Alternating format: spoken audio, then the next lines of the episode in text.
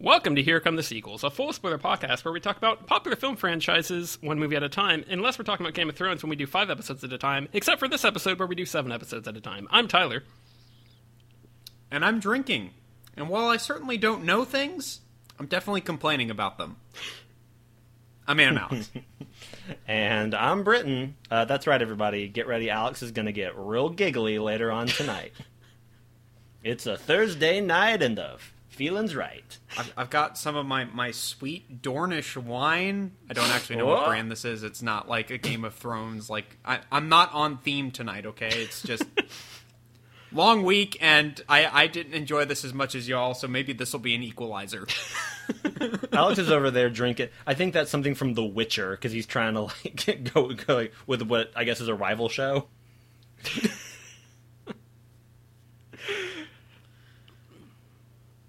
We're talking about Game of Thrones season seven this week, um, which probably uh, helps set the tone well for where we're at um, as a collective.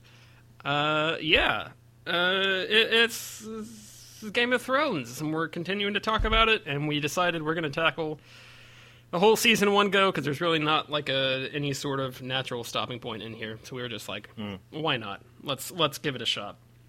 And I think it worked out all right, but who will know until we've spent four hours on this episode? And um, Alex is passed out in the corner from. Yep, that that is my goal for the end of the episode.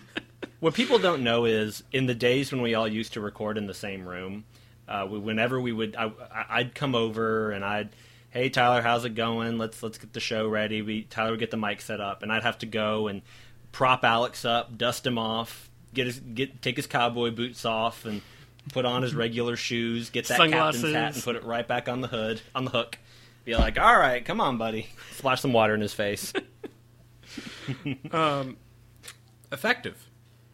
Yeah, so uh, I'm pulling things up, and I'm just going to make weird noises until I've got them all pulled up.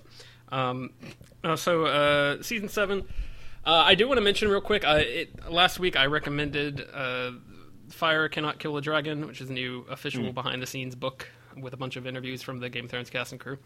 Um, and so as we've been doing this, I've been mentioning like who's directing which episodes and who's writing which episodes. Um, and something that's made me realize is that there are episodes that are like credited specifically to Bryan Cogman and Dave Hill, as opposed to uh, our very best friends D and D.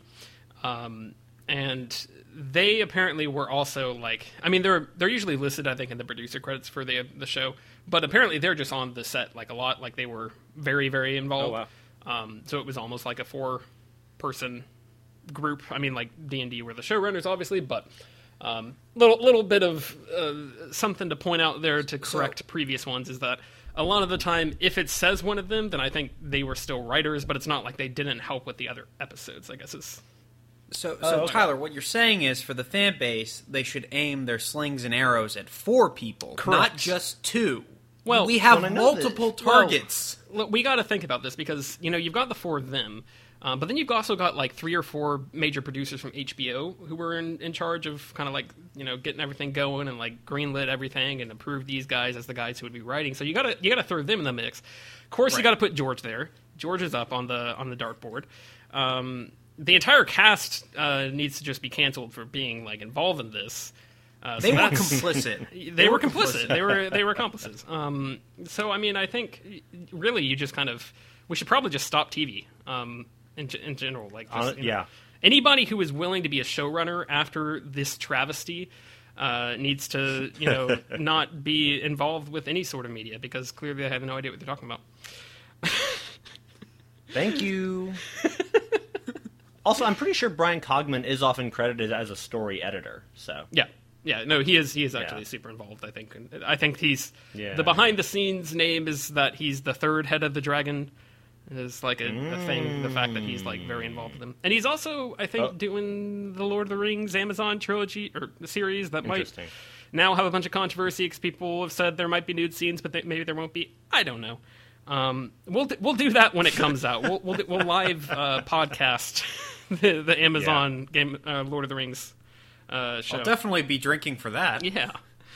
That'll be a prelude to the uh, the Twitch stream of Tyler and I playing Shadow of Mordor and Shadow of War, which is mostly Britain, not every arrow has to be a headshot. Yes, it does, Tyler. It has to be a headshot or it doesn't count. So the Tyler- episodes. Yes, get, Um, get into the scores. so we're the episodes we're talking about are Dragonstone, Stormborn, The Queen's Justice, The Spoils of War, Eastwatch, Beyond the Wall, and The Dragon and the Wolf. Um, the first and last episode come from Jeremy Pedeswa, Pedeswa as our director. Um, the second and third are Mark Mylod, uh, returning director. Fourth and fifth are Matt Shakman, who I believe is new. Um, he actually, I think, is involved in Always Sunny in Philadelphia. Um, and apparently, like they just kind of gave him a massive battle episode, and we're like, "You can figure this out, right?" um, and then uh, episode six is the long-awaited return of Alan Taylor, for better or for worse. Um, the uh, reviews, or sorry, writers first. Um, basically, all the writers are D and D, except episode two is Bryan Cogman, and episode five is Dave Hill, but with the kind of caveat I just mentioned. Um, our episode ratings from IMDb, the official uh, review website of this podcast, uh, are 8.6, 8.9, 9.2, 9.8, 8.8, 9, and 9.4. So pretty normal uh, in terms of like kind of the, the scattering uh, and, and compared to what we've seen in the past. Um, uh, as we've kind of, I think, realized the last few times, they're they're usually pretty random and somewhere in between like 8.6 and then 9.8 for like the battle episodes. So still nothing really to be gleaned from these at all. Uh, that will change next week. we'll talk about it. um, but yeah, uh, anybody have strong opinions about best and worst episodes for this season? yeah, I can go. It's it, they're all the worst, aren't they? Isn't that is that what you're going to tell us? no, and, and and you know, I- I'm I'm you know being hyperbolic. I I did like this season. I think it's still a pretty strong season of television. I just think um it's got a lot of for me very noticeable flaws um that weren't really present in the other seasons. Like I and I don't know how much of it is they're you know kind of moving to get to that final season so they're having to really pick up the pace in a lot of places so stuff's getting dropped or stuff maybe isn't given the time to breathe that it maybe should. I don't i don't know.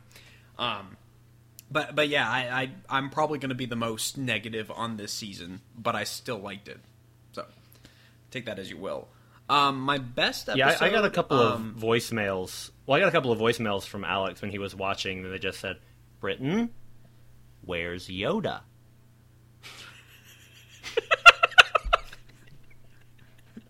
That joke wasn't really worth interrupting you. I apologize.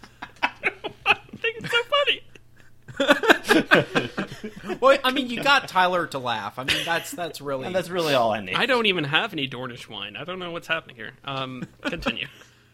Um, my best episode is going to be the Queen's Justice, episode three. Um, I think there's a lot of really, really fun stuff that happens in this episode. The first of which being we finally get Jon meeting Daenerys, and it's this huge build up, and I don't think that disappoints. Um, I really love the intro where uh, you know Missandei is is listing off all of Daenerys's names, and then you cut to Davos, and he's like, "This is Jon Snow, King of the North." um, I, I love all that stuff, and the fact that um, you know they start their conversation and it, they're trying to be diplomatic, but then it kind of breaks down, and there's actually conflict between them. I appreciate that we're not just going, "Oh, hey, they're both like."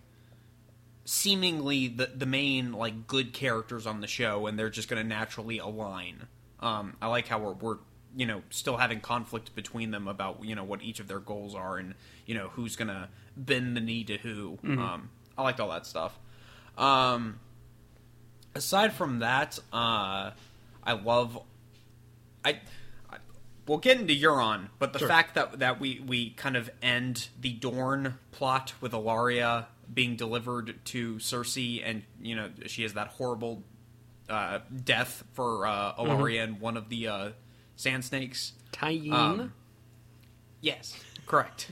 the one that everyone hates because she has the quote unquote worst line in the show, I guess. Um, and so yeah, I my guess- favorite of the three. So I guess the online community was was overjoyed about that. I don't know. well, Um, I felt like she had the most personality. the the, the big thing you got to learn about the internet, Alex, is that they hate women. So Yeah.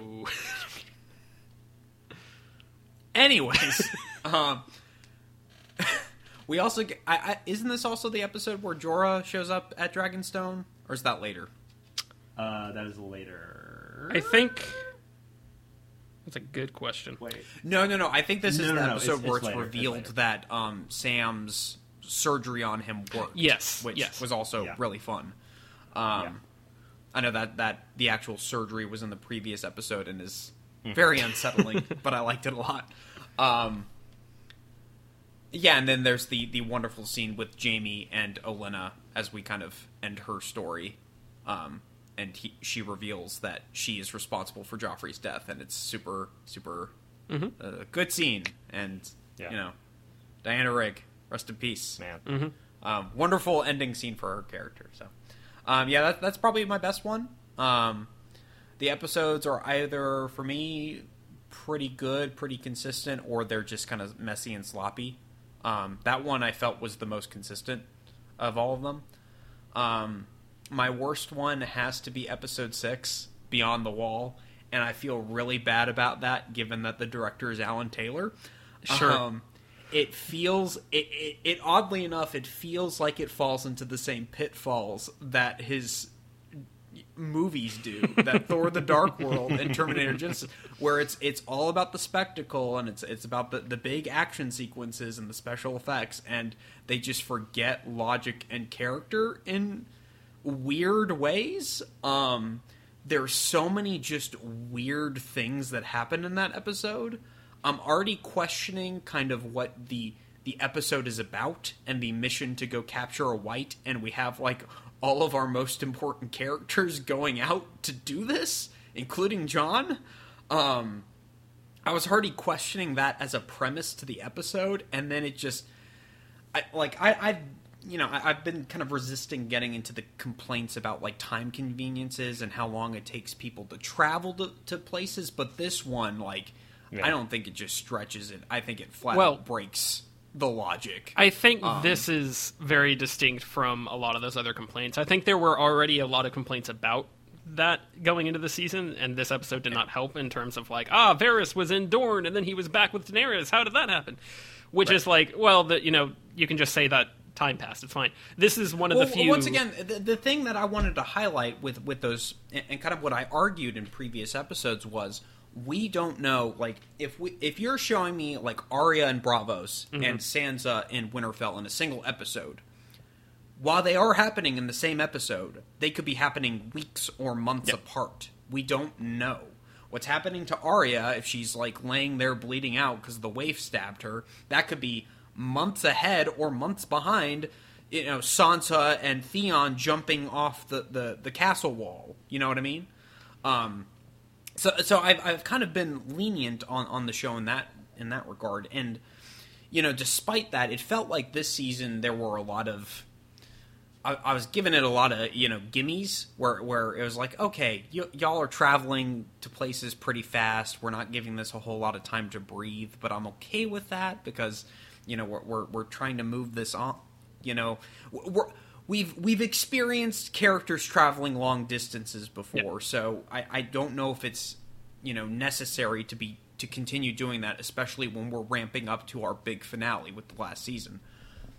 But this episode completely like Well- the the fact that we have kind of the, the breaking ice that is refreezing for that that lake that they're all in the middle of um and that's kind of we have a physical landmark from which we're basing how long this is supposed to take it's completely ridiculous and it, it completely breaks my immersion in an episode that was already i was already questioning Yeah.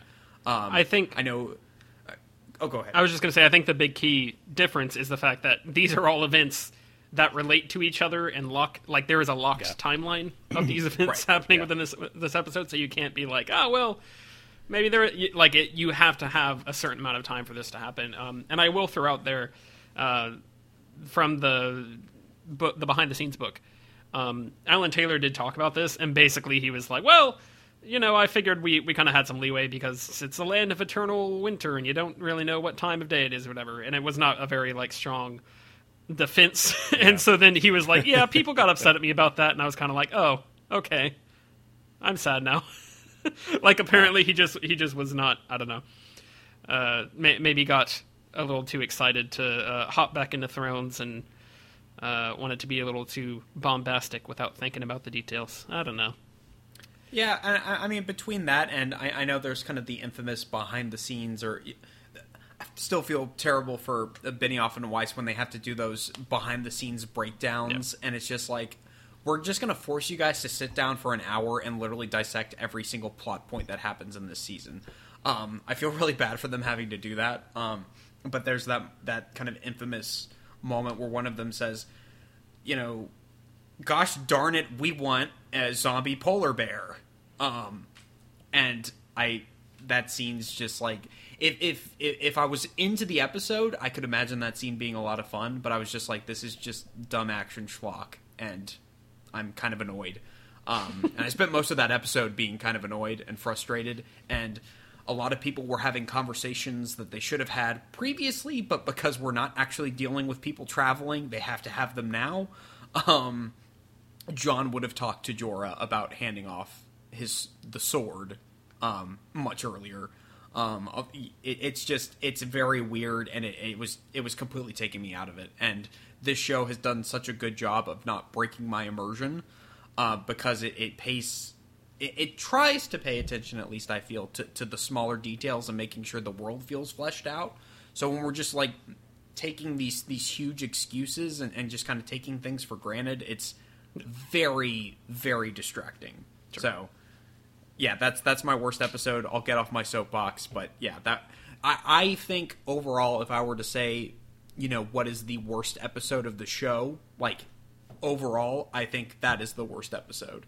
It doesn't have the worst moment because once again, that's Jaime raping Cersei, sure. which we talked about thoroughly. Um, but I think that is the worst episode of Game of Thrones. Too much action schlock, not enough James Bond. So, I, which has never been about action schlock. What are you talking about?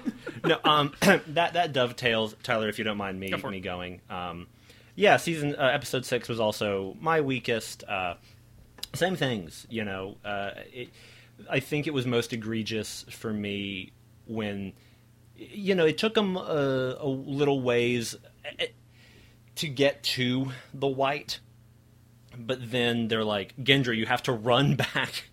You're very fast, and Gendry makes it back pretty quickly, and then gets a Raven all the way to Dragonstone, yeah. which is like, and then Daenerys, and I, okay, all of that was like, I I, I similarly had been giving the show grace with the time because of the disjointed events and just you know there's after a certain point it's like this is just it's more convenient they just they made it okay they got there yeah. that's all you yeah. really need to know but this did stretch it um, there was stuff in there i liked i personally really liked the polar bear uh, white i thought it looked really cool and also that was early, and i having not seen the episode before I, I was like oh man this is like the first terror that they're running into in in this uh, snow covered wasteland. And I, I, liked how it was shot, where it was like they're blinded by the snow, and then they light it on fire. And I love how they're maintaining uh, the Hound's PTSD with fire. I think that's a great through line. The show has really adhered to in a great way. Um, I liked all those conversations, even if they felt weirdly placed. I still liked the yeah. way that they went. Yeah, I agree. I wrote I wrote that Richard Dormer, who plays Beric, has a really cool voice. that guy's awesome. Um, but yeah, it, it, there, there's there's little things that I liked uh, within it, but uh, ultimately the time stuff bothered me, and I think that. The, whole plan to go capture a white felt very clunky to me. That whole yeah. little section of the show felt clunky.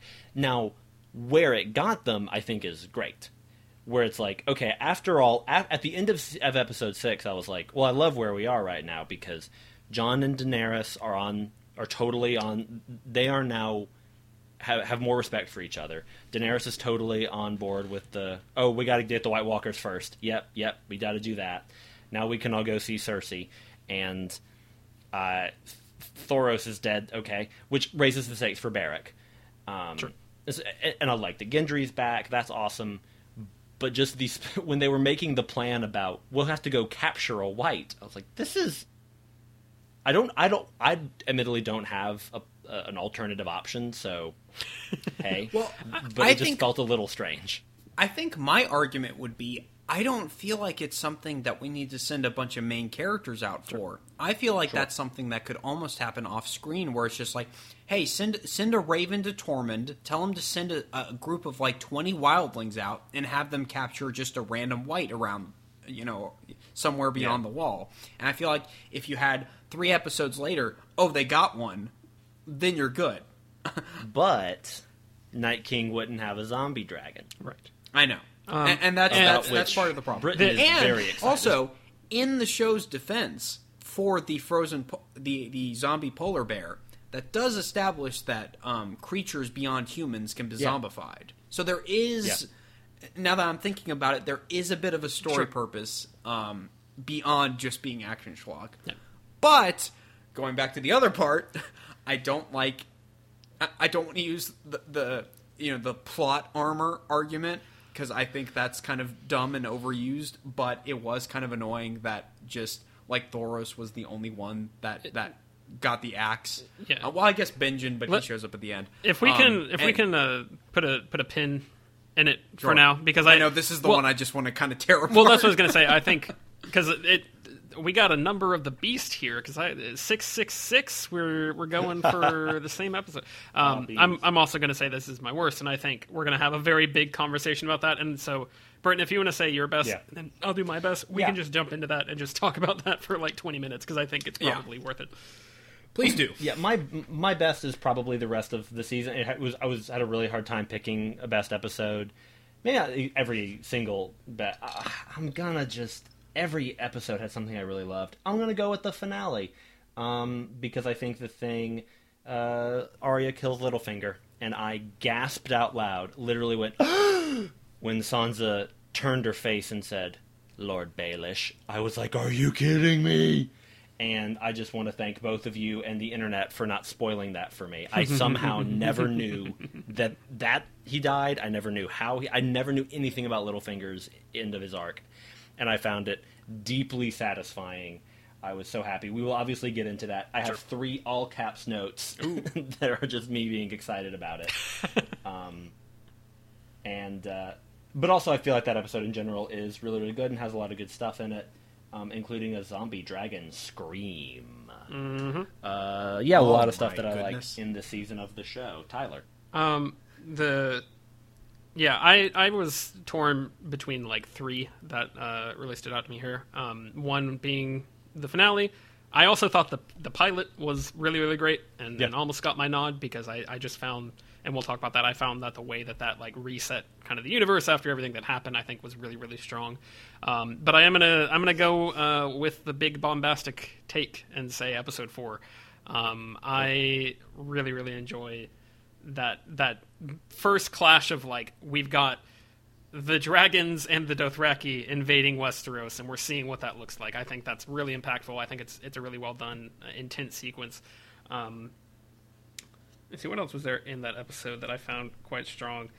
Um, oh, we get the we get a sequence that has always stuck with me, which is the Brienne and Arya training sequence in Winterfell. That's a fun Yes, little uh, yes. repost uh, that I quite like, and uh, it's a good thing to put a pin in because it'll be useful later.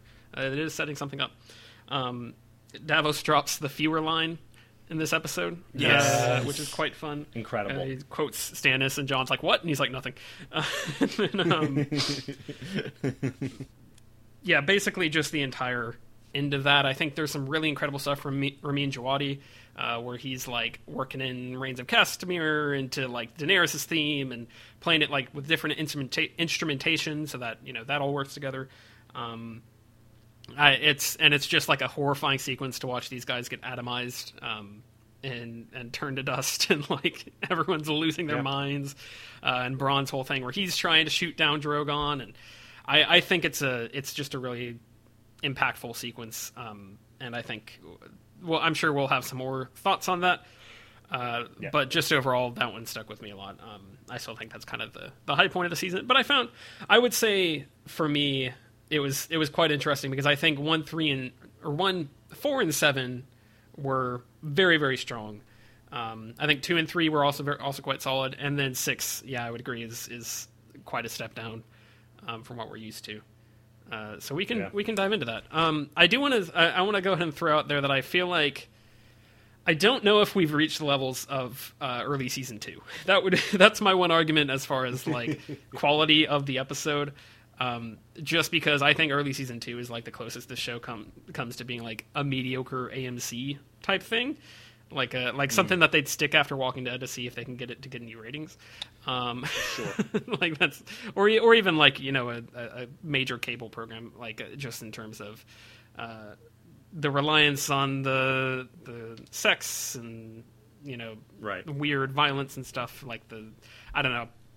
I still do not like the, Hey, I, the beginning. I, I watched three episodes of Into the Badlands, so Um, marketing has power. Yes, uh, but th- yeah, I, de- I definitely think it's down there. I think it's it, it- we're talking about that in that range in terms of just like it's such a, a sloppy episode in terms of various details. And yeah, Alex, uh, I think you were kind of getting on this point about the fact that there's a bunch of random guys. Uh, this might be my worst thing about the episode. The, the fact that there's a bunch of random guys that just go with them, and so then Yeah. like we kill them off randomly. We're just like, all right, you're th- this guy who you literally did not see before, like you did not see his face until his death scene, is now dying, Yeah. and no one really reacts to them.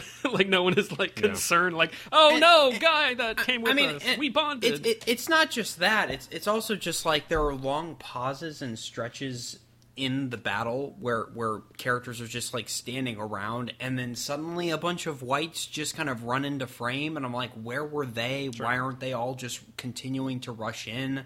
There were a lot of Yeah. just like weird cinematic liberties given just because of scene pacing. I'm like, Game of Thrones typically doesn't work like that right. which I found super super frustrating. Yeah, and I, I definitely think we, I think they should have just had it be these are our seven guys. Thoros Mm-hmm. dies. Gendry runs back if that's still a plot point, whatever. Um, and then it's just like, all right, we've got we've got these five guys, and they're they're fighting it out, and and none of them die. Like they, they some of them Right. come close, but none of them die. And I think you can just get away with that just fine. You don't have to like we know the stakes of getting Okay. attacked by whites. Like I do. Ha- I do have a question. Sure. So, h- how long do we think it takes for Gendry to run, get the Raven out, the Raven to travel all the way to Dragonstone, and for Daenerys to choose to cl- to fly all the way back? How long do we think that takes? I- because I would estimate that that ice would take an hour to refreeze max. I think Alex, you have a lot of you have a lot of yarn connecting between pictures behind you. know. You been uh, you been busy? I would I would think Look, that- I'm getting super conspiratorial with my Dornish wine. It's fine. So we're talking about like a lot of whites, right? Um, and I'm not going to do any research on this because I, you know, feelings, man. Just we just got to go with it. Um, I would think that there are enough of them that like putting more pressure on the on the lake until it's like really frozen through would be a bad idea. Yeah. Uh, Yeah. But on the other hand, also we do see that the lake is like it's possible to break it again later in the fight. I don't know. I re- the implication has to be like at least a few days, right? I would, yeah, like, Like- it has to be at least a few days, if not And- like a week. And that's sort of how the episode is paced. Is like, okay, we're you know we're we're checking back in on these guys, and clearly it's been a while. Um, but even like at the longest stretch, I don't know how because then you're also getting into like hypothermia, starvation. yeah like, what are they drinking? I guess they have some, they have water with them, but Like, like, I almost wonder i- if, Snow, it I would have helped to to have like. I, I don't even know if this is realistic or not, but you have almost like a, a ticking time bomb. Not not in terms of j- just the the one ring of ice refreezing, but almost like you send the men out like Sure. every couple of hours to re-break the ice around them, but like it's slowly like coming in, so this the circle is slowly decreasing in size, and the, the the whites are slowly like getting in on them. yeah. Um, I don't know that I don't see I, that might come off as super silly, but it's already silly, so I don't know. I think that would work effectively as well in terms of. I think there are there are things like that you could do to to have them establish like we are trying we are doing everything we can to stop from getting, you know, attacked by these guys, and so Right. You know, it's I mean, uh, it's sort of like a, a thing, an aliens thing. You know, when they're setting up like the room with the flamethrower, or is it flamethrowers or is it uh, Gatling guns or something like that? It's like turret guns. or turret something, guns, yeah. And they're watching the turrets count down. You know, you want to get that kind of tone or that kind of feeling. Yeah. And I just don't think they they quite capture like enough of a sense of like how long we're waiting and what's wrong. And the fact, I mean, I I think it's not that big of a deal, but it does kind of annoy me that they start walking just because like the hound throws a rock and then they're like, Oh, oh, I thought that was frozen." incredibly dumb. And I'm like, well, Yeah. like you, like to your point about them testing the waters. I think even if you had it where it's like every now and then one of the whites walks out there, because like it, it almost feels like that's what's going to happen is that they the the stone hits the frozen lake and then one of the whites starts walking out and it's like oh oh and then he just gets all the way there. right. And so like it almost feels like that moment should be a moment where the white walks and it gets like ten feet out and then it falls in. So then you're Yeah. like, okay, Yeah. we're fine.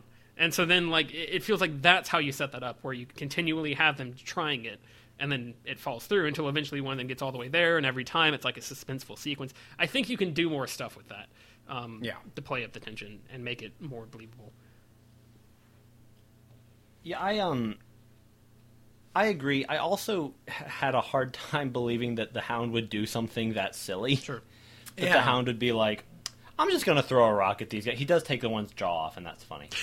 But like one, Well, I almost wonder my- if they could have used like one of those extraneous characters and just made it like a Oh, sure. comedic bit like that and be like, "Oh, this dumb one-off character that's going to die in 5 seconds is the cause of, Sure. of this happening." Yeah, yeah, yeah. Yeah. But yeah, I agree. I agree to your point. Well, one one of my notes is Jon, you big dummy, which is I- when Daenerys comes to save everybody, and he's like, "Oh, we can escape."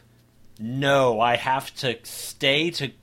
It wasn't. e- It, it, it, at least I didn't get this that it was staged where he was like running to save somebody, and then he got grabbed and No, pulled he's, back. It's uh, like he literally just chose not to get on the dragon.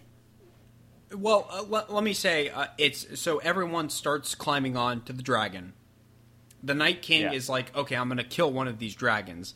He decides to kill one that's already flying and not the one that has all of our main characters.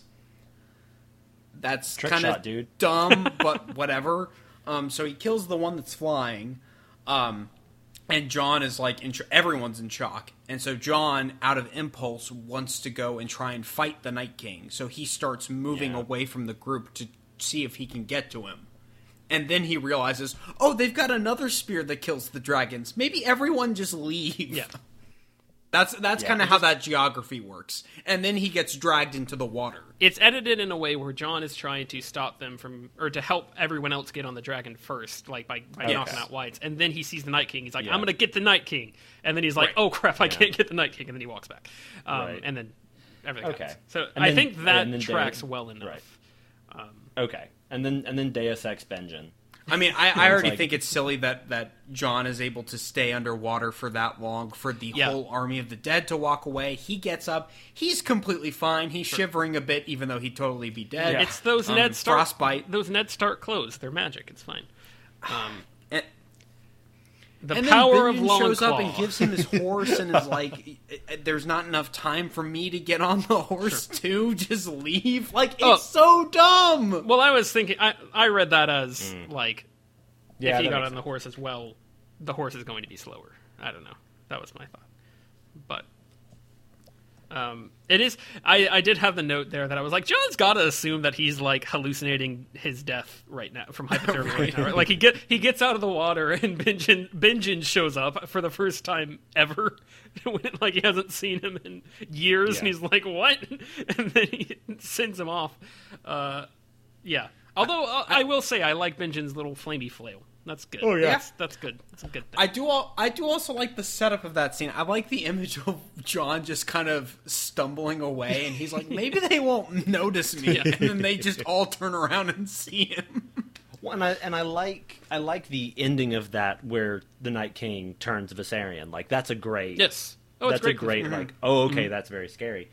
And the season the episode had some good stuff like away from the wall where Arya was talking about the archery and how Ned was always cool with it and that she wasn't wrong the rules were wrong. I did think to myself did Catelyn ever say anything cool? because they quote Ned like every episode this season. every episode they're like, "Oh, it's time for dinner." Father loved dinner. He always said a a perfect dinner had, and then they just like tell a whole story about Ned talking about dinner. And I guess Catelyn never said anything great, which is crazy because Catelyn was wonderful. Um, I mean, Catelyn's most epic line is "Ah." well, I don't know. She had a speech about Jon that was pretty great. also, no climbing. Um, I also liked Um, that the so when, when Jon kills the White Walker and all of all of the other whites crumble except for the one, and I understand the rule of like oh when the person that turned you dies you die. I get that. But then it was I- like that I- white. I like to think that that white. It was like a Team Rocket situation. It was like I didn't catch this Pokemon, but I'm gonna keep it. And he's just like, I, I'll put it to you this way: I feel like if that was the one gimme in terms of convenience, Yeah. because yeah, yeah, yeah.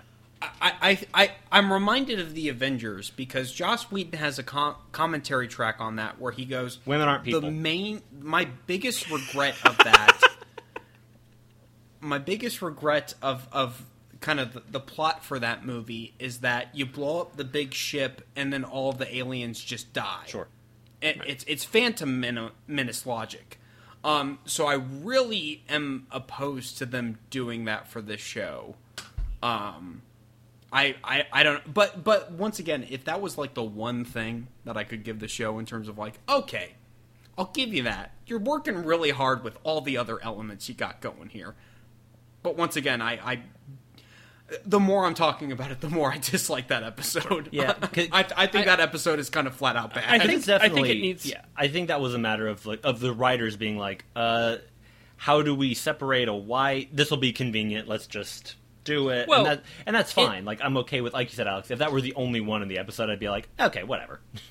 and beyond it being like a convenience, it does give them a reason to be like, oh hey, Sure. we killed this guy. They all fell except that guy. Right. So this means there's some connection here. Like the, it helps them figure that out. But it really should be like, oh, there's there's three or four.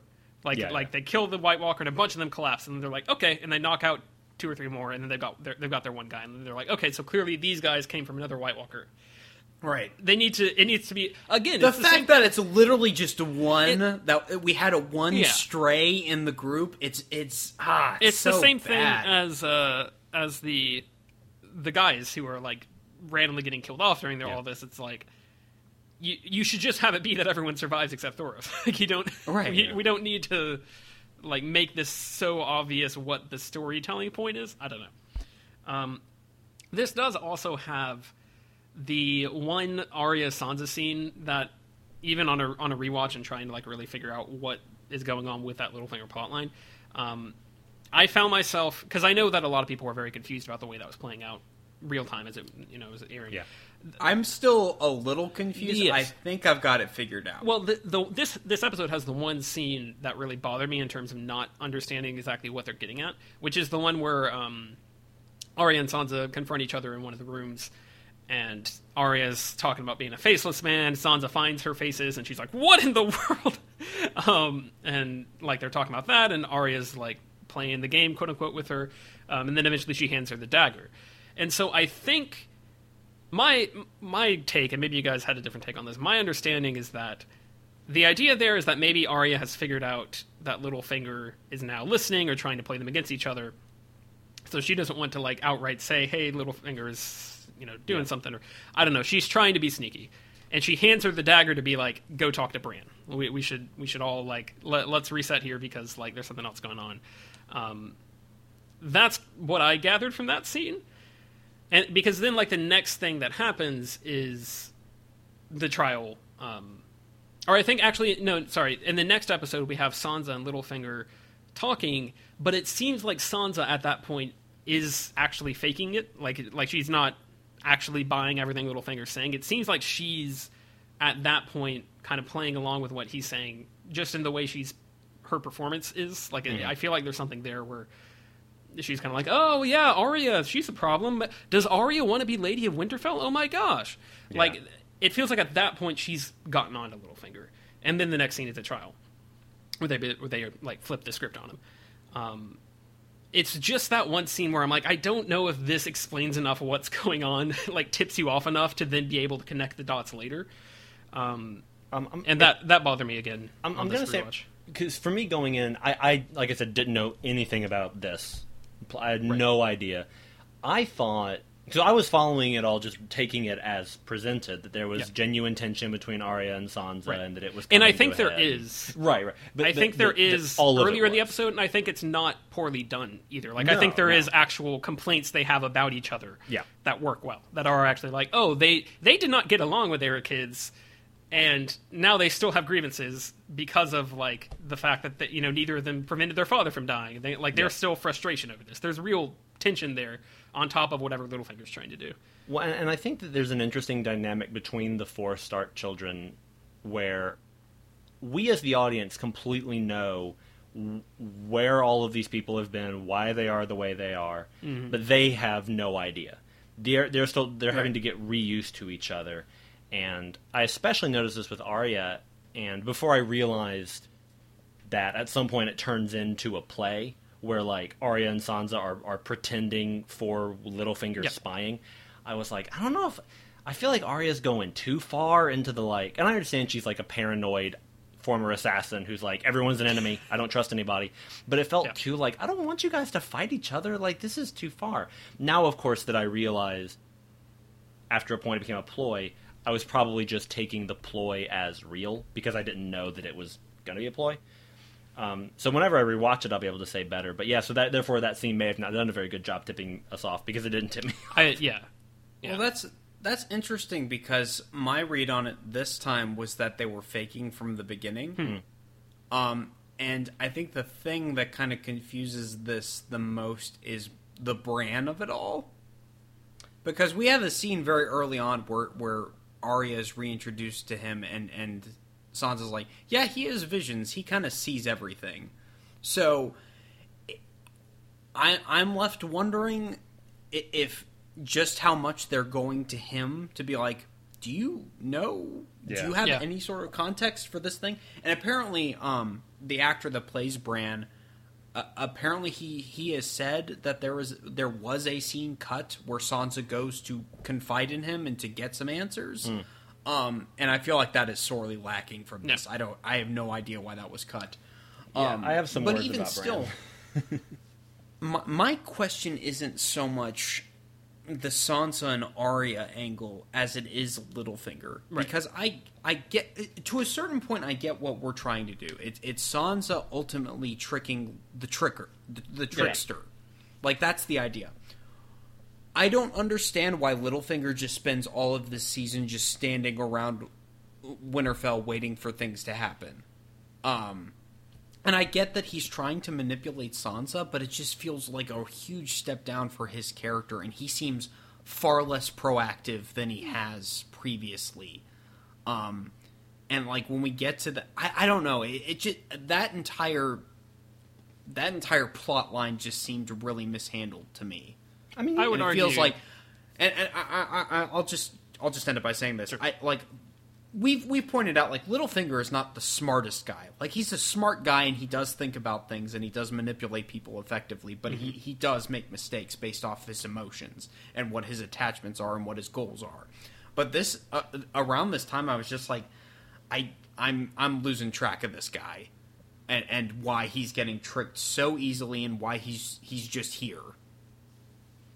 I don't know why how anything he is doing gets him to the Iron Throne. And I guess that's the problem. I don't know what his plan is aside from I'm going to try and manipulate Sansa because, you know, I, I like Sansa. I think he's trying to manipulate everyone away from Sansa. I think that's Yeah. like because I mean immediately you have the um, at the end of last season you have the King of the North scene where Sansa's like there and Littlefinger is looking off to the side like mm, I can use this. She, she they're they're crowning him and not her. How does she feel about this? Like I think that's his angle from the beginning, um, and and the fact because for one she, he's trying to turn her against Arya. Um, he's like Arya's trying to undermine you. What's happening there? Um, I also think this this plays into the fact that he tries to get her to send away Brienne because he's like, oh, Brienne, Brienne's working with Arya. What's that about? Hmm? Maybe you should get rid of her. I think all of that Well, is- yeah. is him trying to be like, I want to isolate you so that I can be like your trusted advisor. And then maybe at some point I can convince you to uh, let me love you.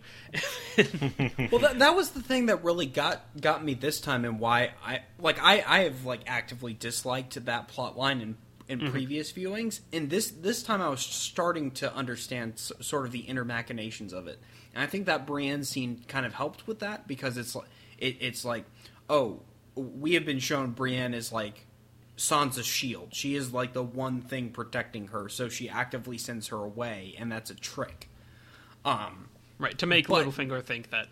Or at least Yeah. potentially to make that's a trick to make Littlefinger think, oh, that's working. I'm, I'm manipulating.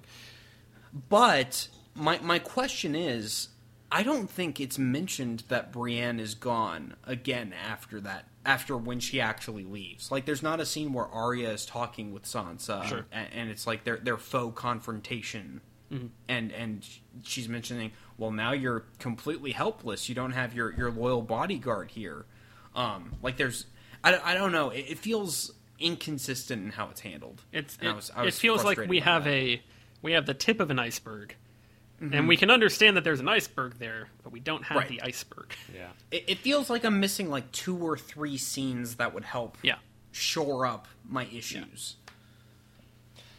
All that said, I was so satisfied in the trial when all, Littlefinger has to watch all of his plans crumble. Yeah. Yes, That was And- that was more satisfying to me than him getting his throat cut, which I'm glad he got his throat cut. Sure. And and that they added in him trying to talk, but he lost his his weapon, which was always his Yeah. his words. But I like that the, Mm-hmm. the the real punishment for him was all your plans are dust. You everyone is like your whole thing has been subterfuge and thinking peop getting people to think you're on their side, and now everyone knows you're not. Everybody knows it's all your fault. Yeah. You're, you're, Right. the secret's out. Your covers, everything that you treasured is blown, and now you're Mm-hmm. going to start crying. And it just all of that was made me so happy. Now and I love that he's down. like he's like let me defend myself, and then immediately he's like take me back to the veil. it's like no. and I love it. When Yeah. Yon has that one line where he goes, "No." oh, it's so wonderful. But I also I think that's just it's uh, yeah. I mean, putting aside the mechanics of the plot, um, it's a really poetic thing to have it be like, Ah, oh, L- Littlefinger went among Ned Stark's children, and he was like, I can manipulate these people, and he totally couldn't, and they completely Yeah. just like destroyed his his plans. Whereas he's the one who took Ned into the into King's Landing and like played him against a bunch of different people and, and got him killed. Yeah. I think that's really nice. That's that's a really good kind of cathartic way for him to end. And also, um, we had spent a, a while talking about this in an earlier episode, and I completely forgot about this. They confirmed that the dagger was uh, Littlefinger's all along. right, right. Um, because in the books, at some point, they just reveal after the fact, oh yeah, that was Joffrey's, and Joffrey thought that his dad wanted him to kill Bran, so he like jo- Joffrey was misunderstanding the situation, so he tried to have Bran killed, and he was just a confused, angry, psychopathic boy.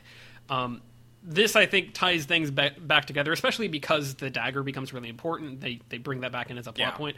Um, I think that makes it work a lot better. That's like, oh, Littlefinger tried to kill him um, because I don't know, Littlefinger's chaotic. Uh, he- actually, no. I think the the way the show presents it is that he's trying to continue to drive the rift between the Lannisters and the Starks. Yeah. Is like, Yes. oh, Yeah. it's it's Tyrion Lannister's dagger that killed Bran. What happened there? Like, I, I think that's um, pretty pretty interesting way of going about it. I like Yeah, that that little absolutely. switch, that little change. Yeah, I, I would say, I would say I ultimately like where where that, that plot goes, and I, I think that ending scene with Littlefinger is is really really powerful. I just once again I, I feel like we're missing some stuff that would really help to to give us some context. Um, and I know that's that's hard to do when it's supposed to be. Well, it's not just Arya and Sansa tricking Littlefinger; they're also tricking the audience because Yeah. we're supposed to actively believe that there's a rift between them. And I could see, you know, some some people getting frustrated by that and be like, "The Starks are reunited. This is dumb that they're just fighting each other for petty reasons."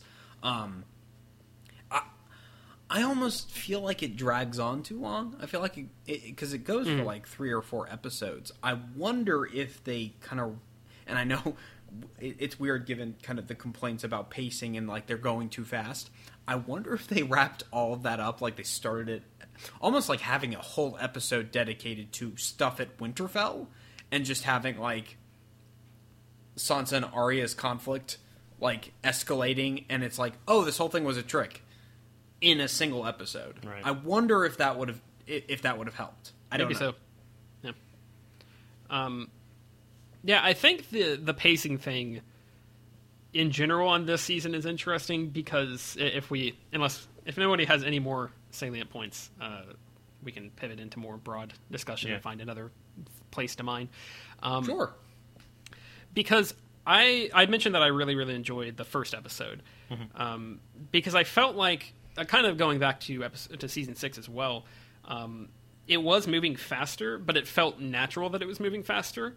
And the I, I especially really enjoy the way we lay out this. We set the scene at the beginning of that, where you've got like Cersei and Jaime are talking about. Okay, we've got enemies over here. We've got you know the the Reach. They're a problem. We've got Dorne. They're a problem. Daenerys is coming. What's that about? And I like that they set up this political conflict.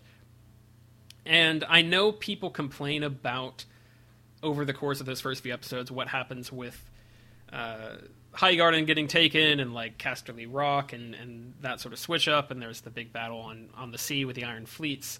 Um, and I get that, but I also don't know.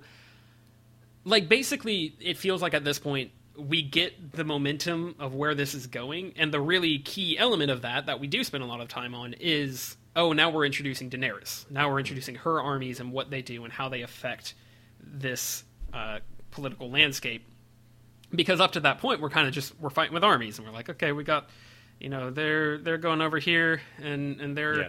we're, we're abandoning Casterly Rock so that they'll take the bait there and we can go take Highgard and this is all we're used to this. We get all this. We we captured the Dornish girls. Yeah that's great. We you know they're we've killed their their uh, conspiracy. Awesome. Um and I think that all works like we, I don't think we need to spend that long seeing those conflicts because ultimately they're not that big of a deal. And a lot- like we, you know, the Lannisters versus the Tyrells. That's been an interesting King's Landing conflict. I don't think it's much. It's very interesting when Olenna's the only one left. like I don't. I don't think we need to be that devoted to seeing that out to the conclusion when there's this new huge thing that we have to get to. Um, Yeah. Um, I, I think my, my argument to that, um, it wouldn't necessarily be like it needs to be longer. We Sure. need to see more of it. It's more just how it reflects on Tyrion and how he's working as a strategist. Um, because if we're literally looking at everything he's done so far, it's all been a complete failure. Like everything he has done to help Daenerys has has been a complete failure. Um, and I wanted to give kind of uh, some credit to last season because he was in a foreign land and he didn't understand the customs or the culture, so he was bound to screw up, and it was already a, a situation that was reaching its boiling point. I could have seen the kind of the masters kind of leading their their huge massive army to try and take um, Meereen, regardless of whether or not Daenerys was in charge or if Tyrion was in charge.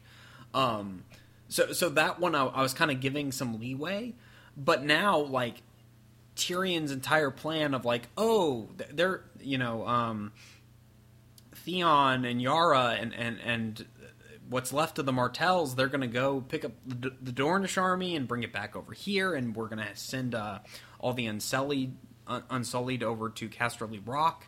Um, and we're going to completely take what's what's left of, of, of the Lannister resources and whatnot. And it's like, oh, it's been a huge, you know, trick, and and both Euron and Jaime outflanked and outmaneuvered Tyrion, and it's like, well, I thought Tyrion was smart. like, I, thought he was, I thought he was a clever guy. I, I, my, I don't know. My And- argument. well, sorry, finish your. well, i- i- and it's it's it's just like a pattern that develops because then we get to you know the end where he's like, oh, okay, I'm gonna go talk to Cersei and I'm gonna go and talk her into helping us, and then like that ends up being a complete waste of time and it ends up not mattering. Well, well, I, I would also, for one, like to readdress that last conversation next season. We'll talk about it. Um, Sure. but I mean, I guess Jaime does decide to get involved. well, but- for one, there's that. But also, I think th- I think there's other stuff there too that, that's interesting to think about.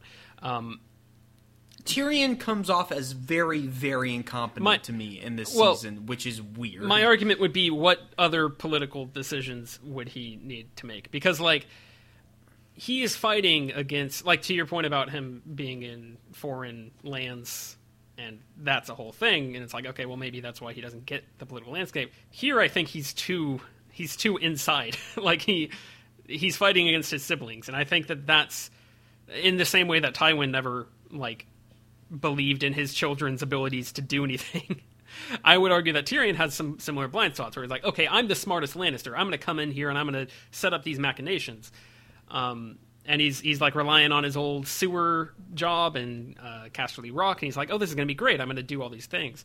And I don't know. To me, that felt like I, I guess I've heard those complaints before for sure, and I've I've never really bought them because I don't know like what different choice. I think the choices he made were fine. It's just that Jaime was smarter. It doesn't feel to me like Tyrion's being dumbed down. It feels like Jaime's like, oh, I can I can think. I've never had to fight my brother before, but now that I have, I am. I'm going to actually like use some of my political and uh, military background and be able to outmaneuver him.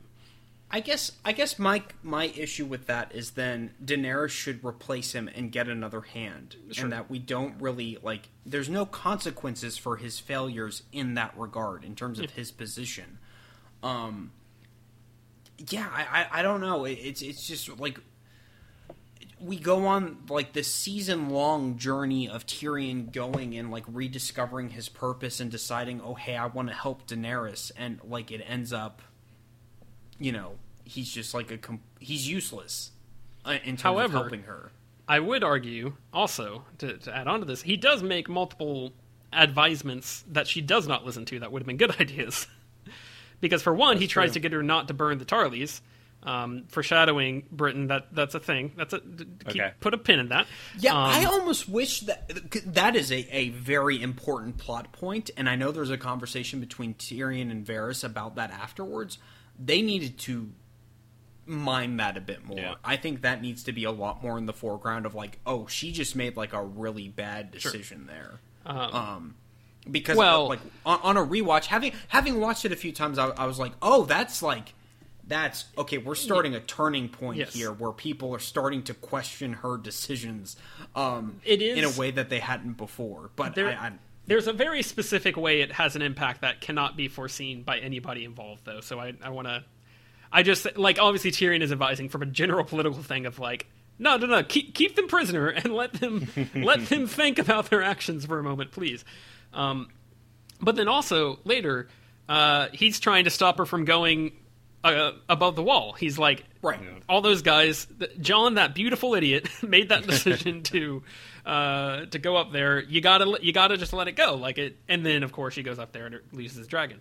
Um, and so it's kind of like I I don't necessarily think that he's doing like a horrible job. I think you could make the argument that she'd she might like just toss him at some point, but I don't know when like the breaking point would have come because she does accuse him and talk about like you seem to be failing against your siblings. What's going on with that? Are you are who's loyal? Where are your loyalties lying? Like what's and and of course then it looks like he succeeded when he goes to convince Cersei to send her army back, and so like I don't see I don't know.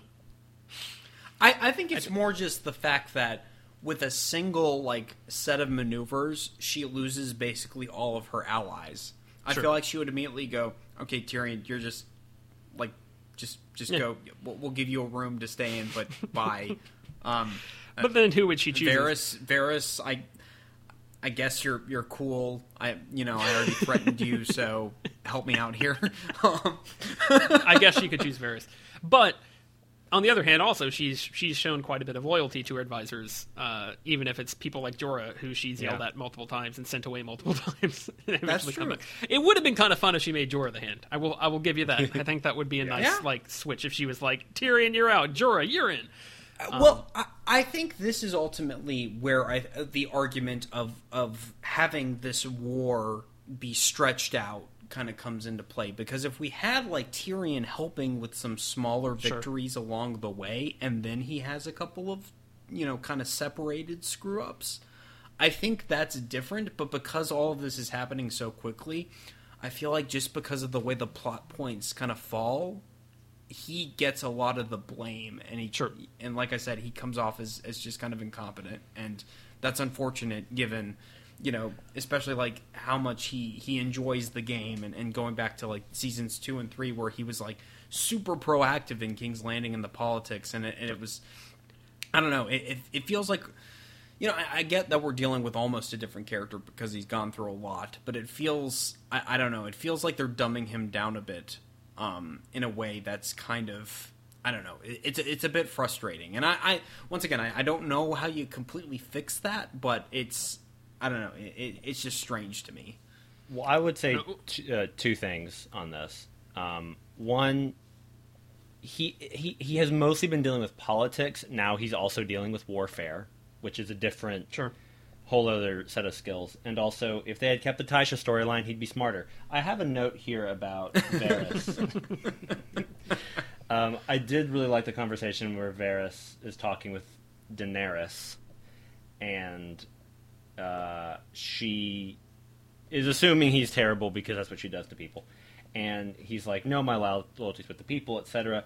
But then she's like, "Okay, swear me an oath that if I ever do something terrible, you'll tell me, or you'll, you know, something about like you'll snap me back into reality if I go too far off the deep end." And he was like, "I swear it," and I was like, "Hmm." Yep. I um, Um, I, I, I feel like I should make a disclaimer for at least for myself. I, I feel like a lot of when we've talked about Daenerys on this podcast, we've spent a lot of time pointing out all of the mistakes she's made and the flaws and the weaknesses in that character. And for me, it's not been because I don't like Daenerys, and I, and I know I have not proven that as the case. I think it's because I know where her story goes, and I know that a lot of Right. people had this complaint that she was that they felt it didn't make sense or it was too rushed or whatever. And so, with that knowledge, I've been spending my time watching her storyline, going, what what clues are there to both hint that this is coming and also support it when it happens. So when I've been pointing all these things out, we've been pointing out like, oh, here's a bad decision she made. Here's the thing she's not very good at. It's not been like, oh, Daenerys sucks. It's like, oh, this this this does seem to make sense. Like I do see the breadcrumbs leading to this thing, and it's it's been really interesting. And maybe other people, when they rewatch the show in the future, will have that same experience. I hope, um, just to like ease some of people's opinions about the show. Um, and obviously, I have no idea how I feel about season eight. Well, I'll find out Sure. soon. But I, I, I, I don't know. I, I, I feel like the show is being a little more pointed about the bad decisions Daenerys is making, and maybe Tyrion's ineptitude is supposed to support that as well. Of like, hey, Tyrion's not Tyrion's messing up a lot. Why isn't Daenerys noticing that more or caring more? Um, she seems to only want bloodshed, but it, it it does feel, I guess it does feel odd for Tyrion to be more inept, but also like, I don't know. I think at this point in the show, I'm also just watching like what's hap- just basically what's gonna happen since I, I'm so unfamiliar with where we are that I am missing a lot of this stuff. I would also throw out there, um, and this is a couple of points that we can kind of spin off of. Um, in the conversation with Cersei, Tyrion does mention Daenerys chooses advisors who will curb her worst impulses. Um, I think there's also something to be said there because he's constantly telling her, "Don't go burn King's Yeah. Landing, please, don't go burn King's Landing." But I also think, um, to, to your point, Britton, about like how we've kind of been like Daenerys did another bad thing. Um, I think that the the some of the Jon stuff and also losing her dragon really helps throw a bit of temper a bit of Yeah. humanity back in there. Um, Definitely. I, I noted specifically at the end of uh, episode six, there's a, a good kind of conversation, and obviously the fact that she really cares about Jon, and she's like, they, they I did not notice this, but in episode six they mentioned that he's actually been gone a couple of weeks Right. um, or a few weeks. Like, so he's been gone long enough for them to have like gotten to know each other at least, and so she's watching for him on the wall, and like, it's like I miss Jon. I, I did not want to see him die that way. I've already lost my dragon. This is awful. And then they have a conversation on the boat where like he's bending the knee to her, and it's really sweet. And it's a it's a it's a nice moment. It's a genuinely nice moment where they're like finally sort of talking to each other as humans instead of trying to like be these political chess pieces um, who have to guard how they say things. Um, and so I thought that was that was sweet. I, I think it's nice because again, even after we're talking about like some of the horrible decisions she makes uh, that are like dehumanizing, they still are like, no, no, no, we're not supposed to just be. You're not supposed to hate her at Yeah. any point. You're you're supposed to understand and sympathize with her, Right. um, even while being like, oh, there's there's flaws, um, which is how a lot of the characters on the show are. So I thought that Mm-hmm. I was agree. interesting. I like that. I, I, I definitely agree. Um, so I want to talk about Bran. Yeah, that's a good. I was about to say something He do, he's not in the show much, and still, but he has a line. First of all, Jaime has a line where he's like, "She has has a dragon. She has two more dragons. If she decides to use them, I mean, really use them." And I said, "Oh, don't worry. The show barely uses them. I don't think she will." but Bran has a line where he says, "I'm the three-eyed raven. I'm the three-eyed raven," and someone's like, "What does that mean?" He goes, "It's hard to explain." And I have a note. Being the three-eyed raven must be difficult to explain, which is why the show hasn't done it. um, I think it's Well- more explained that he has pow- he has these psychic powers because he's the three-eyed raven, but we don't really know like what that role is. I also I, the, I, this I may be missing it, but it feels weird. Like the information he does and doesn't have is strange. Where specifically in the finale, which I I, I, I want to later on, we can get into this whole monologue. He and when Sam are talking, Bran Bran has already Bran reveals to Sam Jon's parentage. Bran's like, I know what happened. I know who he is. Yeah. I figured it out. But then he doesn't is- know that Rhaegar and Lyanna were married. I do really like that that he says, "Oh, his last name's Sand" because he's a he's a Dornish bastard." Yeah. I think that's Yeah. quite fun. That's a, That's that's, a really neat good. thing. I But really sorry, I like Danny. was a little bit frustrated by by the double reveal. Um, Well, well the, the reason it confused me is I was like, Bran, why do you know this? But then, ju- but then Sam is like, oh yeah, they actually got married. It was an assault. And then Bran's like, oh, okay, I see now. I'm like, why did, why could you see one thing but not another? Th-? Does that make sense? Like, like, well, Yeah. why No, is no, his that- past that knowledge so makes sense. restricted? Yeah, Yeah, I, I think k- kind of my frustration lies with we have a reveal at the end of the last season about Jon's parentage, and then we have like a, a twist on that reveal Sure. at the end of this season, and it feels like we're just repeating information. Yeah, Um, I well, I, I, I get it. So, so the first reveal is just Ned is not actually Jon's father. Yeah. That's the idea. well, it's and and there is enough information there to be like, oh, Jon is uh, the you can figure out who, that like what Bran says. Jon is the son Yeah. of Rhaegar and Lyanna. Yeah. Like, there's enough there.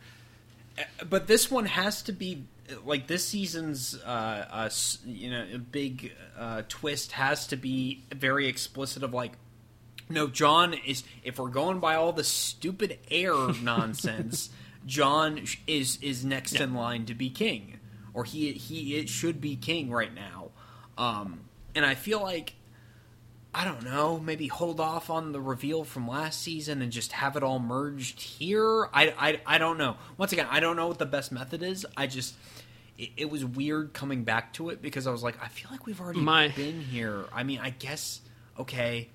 I don't know. I, I felt like this was taking that information and not only expanding the implications of it, but also adding depth to, to what that Yeah. means. And and I found that that whole monologue Bran does, which is of course intercut with Jon's butt, and with with him and Daenerys uh, falling for each other and and and uh, uh, having sex. and Tyrion just being like, I wanted to get in on that. But see, I, I found that whole sequence so good in the sense that it so many different things were happening. Where Yeah. on the one hand, it's we're getting a lot of information. Oh, Jon, like all this is confirmed, but also turns out Rhaegar was actually cool. So there are some cool Targaryens. Will Daenerys be a cool Targaryen or a bad Targaryen? Ned is Ned was as great as was was fully as great as everybody says. Um, and also, what does this mean are is Jon going to contest Daenerys's claim? Yeah. Because now they're they're a thing, so how does that affect it? But also that makes this creepy because she's his aunt, mm-hmm. and so no, that's Yeah. inappropriate. But also, it's kind of beautiful. And then when he says he's not a bastard, Bran says he's not a bastard at all. There's this beautiful shot just of Jon's face that is really moving. That it's like this character, his whole story. You realize, like, oh, that's not who he is. He's this completely other thing, which is almost a little like it would be really inspiring if he had risen from nothing. But still, um, I think that that that whole monologue is so layered. Even if the information isn't necessarily new, it points out other implications of that information, and it deepens in it, it makes it much more rich. It's not just ah, I figured it out, but it's like oh, this is why that has weight, and that you mix these th- these shots of Jon and Daenerys looking at each other so lovingly with Tyrion looking and seeing like this is a bad thing this is not okay that you guys are falling for each other. And it's i, I I found all of that really impactful. Um, i think you could also look at it as just being kind of confusing in terms of what are you going for. But i found it as them saying like this is a complicated situation and here's all of the different corners of that and the, shade, the different shades of that. I'm gonna I'm gonna lob up a, a defense against both of, of your complaints, and then poke another hole that will maybe lead to an even bigger hole. Um, so first of all, Britton, to your point, I think about the uh, like what he's seen versus hasn't haven't hasn't seen.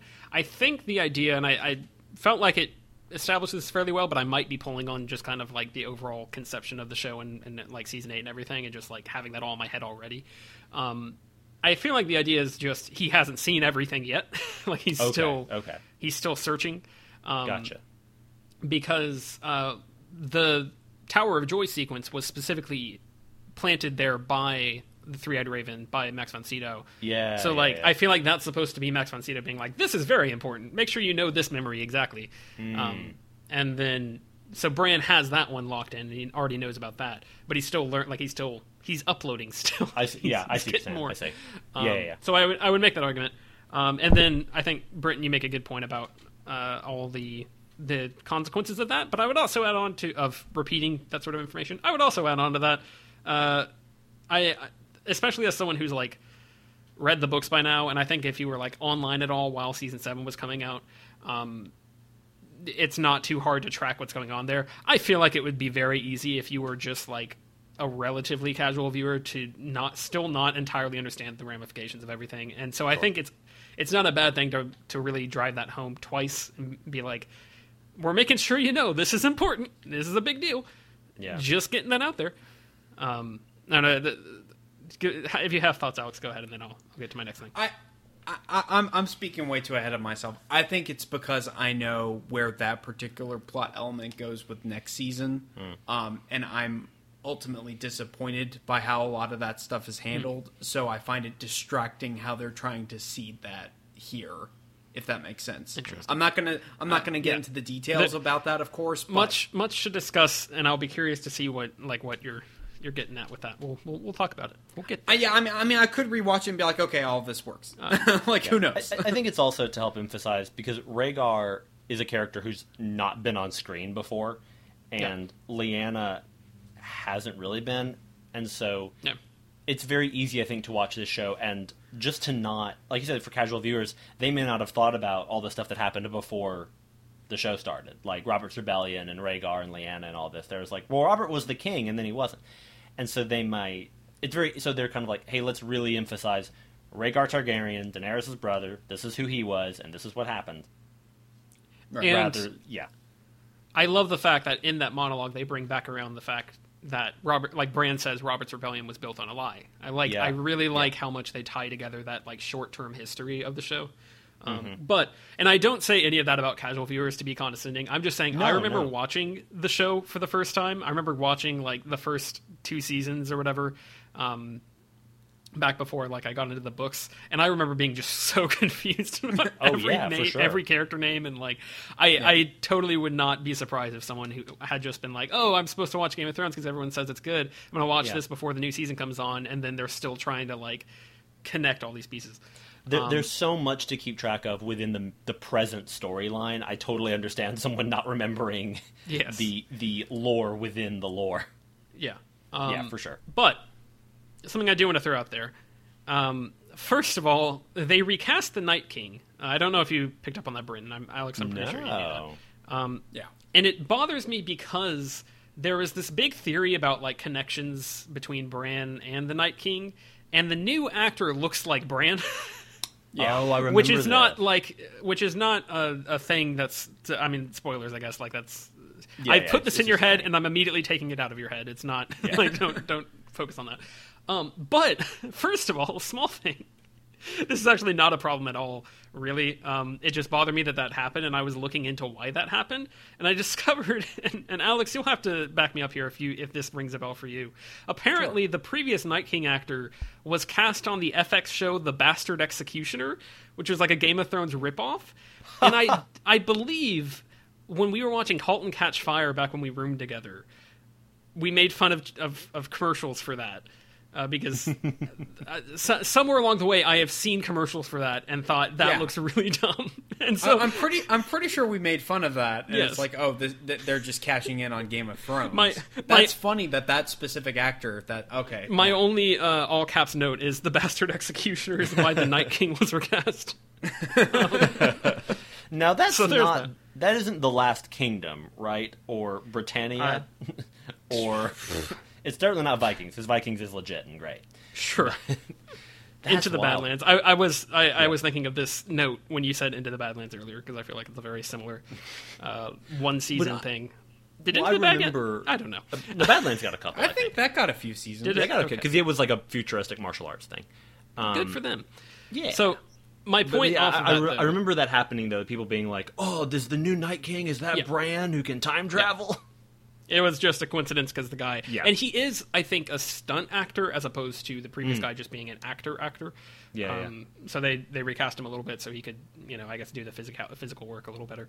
Um, But Oh yeah, walking and throwing Sure. a spear. There's- yeah. Hey, ultimately, I don't know that it was necessary to cast a stunt actor. There, there's a few things. I'll, I'm going to be keeping an eye out for that because I wasn't really thinking about it when I watched season eight. I mean, either. I, don't- I don't really mind. It's fun. I, it is funny.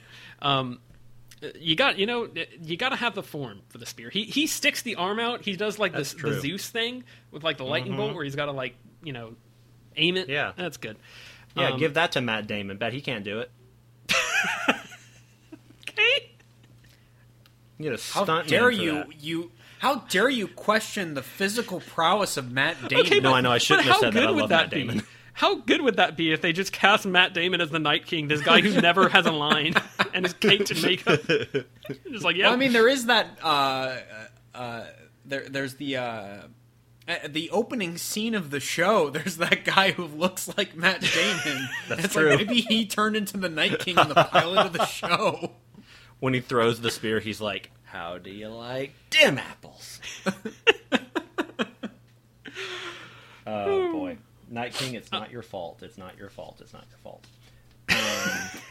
so but this this does bring me to something I do want to talk about because and I, I want to continue to try to like see if there's any seeds of this in the next season so this is probably just more of an open topic to think about um, I'm really curious what we're supposed to get is the implication of the Beyond the Wall expedition in in terms of who is manipulating all of this because the Hound gets a vision of the mountain that they end up going to um, in the fire and that's why they end up going to that specific place.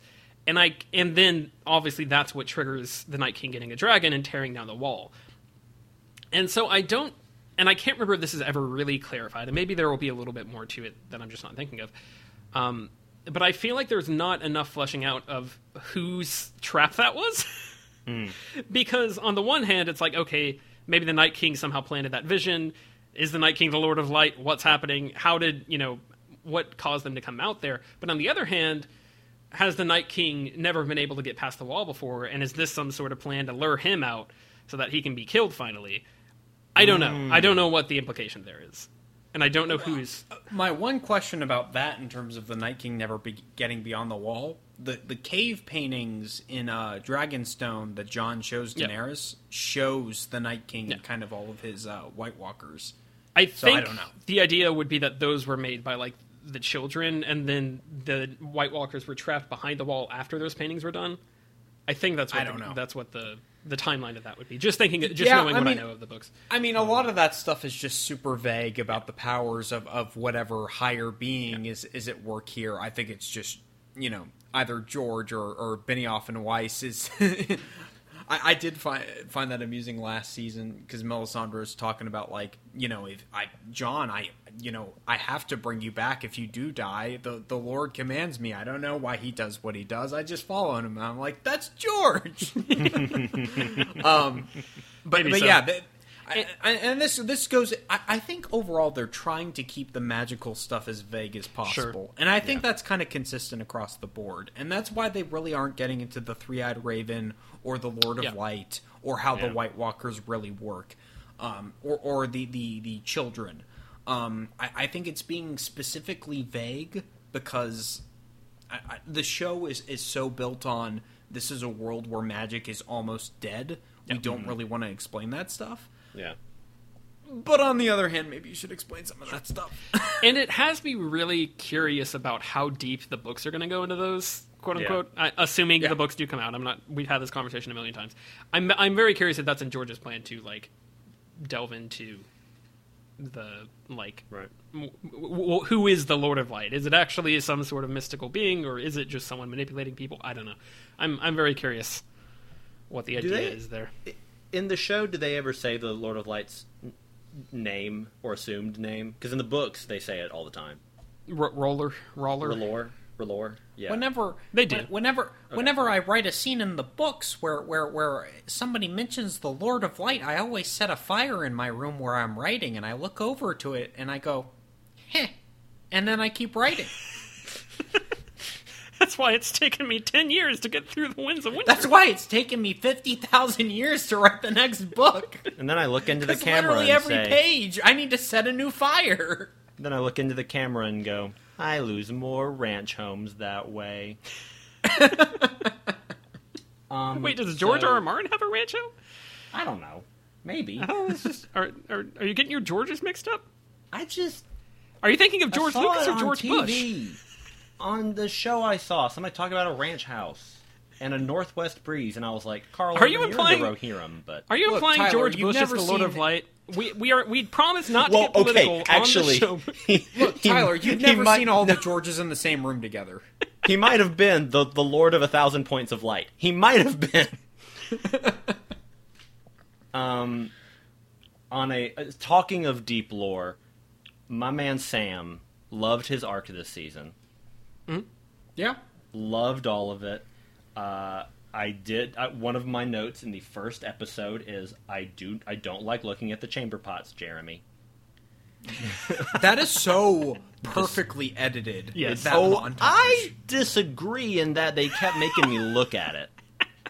No, but that's yeah. I, I think Oh, that I is super effective. so much. I don't want to look at it, but it's super effective. Oh my god. But my second note right after that is, but I do like Jim Broadbent because Jim Broadbent is in the show now. Oh yeah, from The Young Visitor. yeah. I love him. He's such a great actor. He's really good in this, and I like because he's Jim Broadbent can be so cold and he can be so sweet, and here he's right in the middle. Um, but I really liked Sam's arc this season. I liked um, the information that we get from that, and I like that now he is back in the fold. Um, I loved the stuff with him and Jorah. I have written Jorah and Sam three times with an e- with one extra heart each time I wrote it. um, maybe my favorite sequence. I, I, I teared up a few times throughout this season, but one of them is after Sam has cured Jorah of the grayscale. He offers to shake Jorah's hand, which is such a moving scene that he's offering like, "No, I'll touch you. Like I Yeah. I Yeah. will give you this this intimacy." And that all the conversations about Jorah's dad and all of that were all really lovely. And I just I just love Sam I- and I like Gilly. They can talking about steps. the, the scene where Jorah comes back and, and reunites with Daenerys, I was like, given how we've kind Yeah. of poked fun at kind of Jorah and and Daario's relationships with Daenerys in previous seasons, like that was surprisingly effective. Yeah, it's very lovely. Um, but I also really like. I love when Sam stands up to, um, all the maesters. And he's like, "No, I've I've seen them. Like I I've seen them. They're real. They're Yeah. I'm, I promise you, they're so real." and uh, and they were just like, "We'll investigate." So I was looking at the maester whatever's recipes, and you just like go right back to it. Uh, eleven.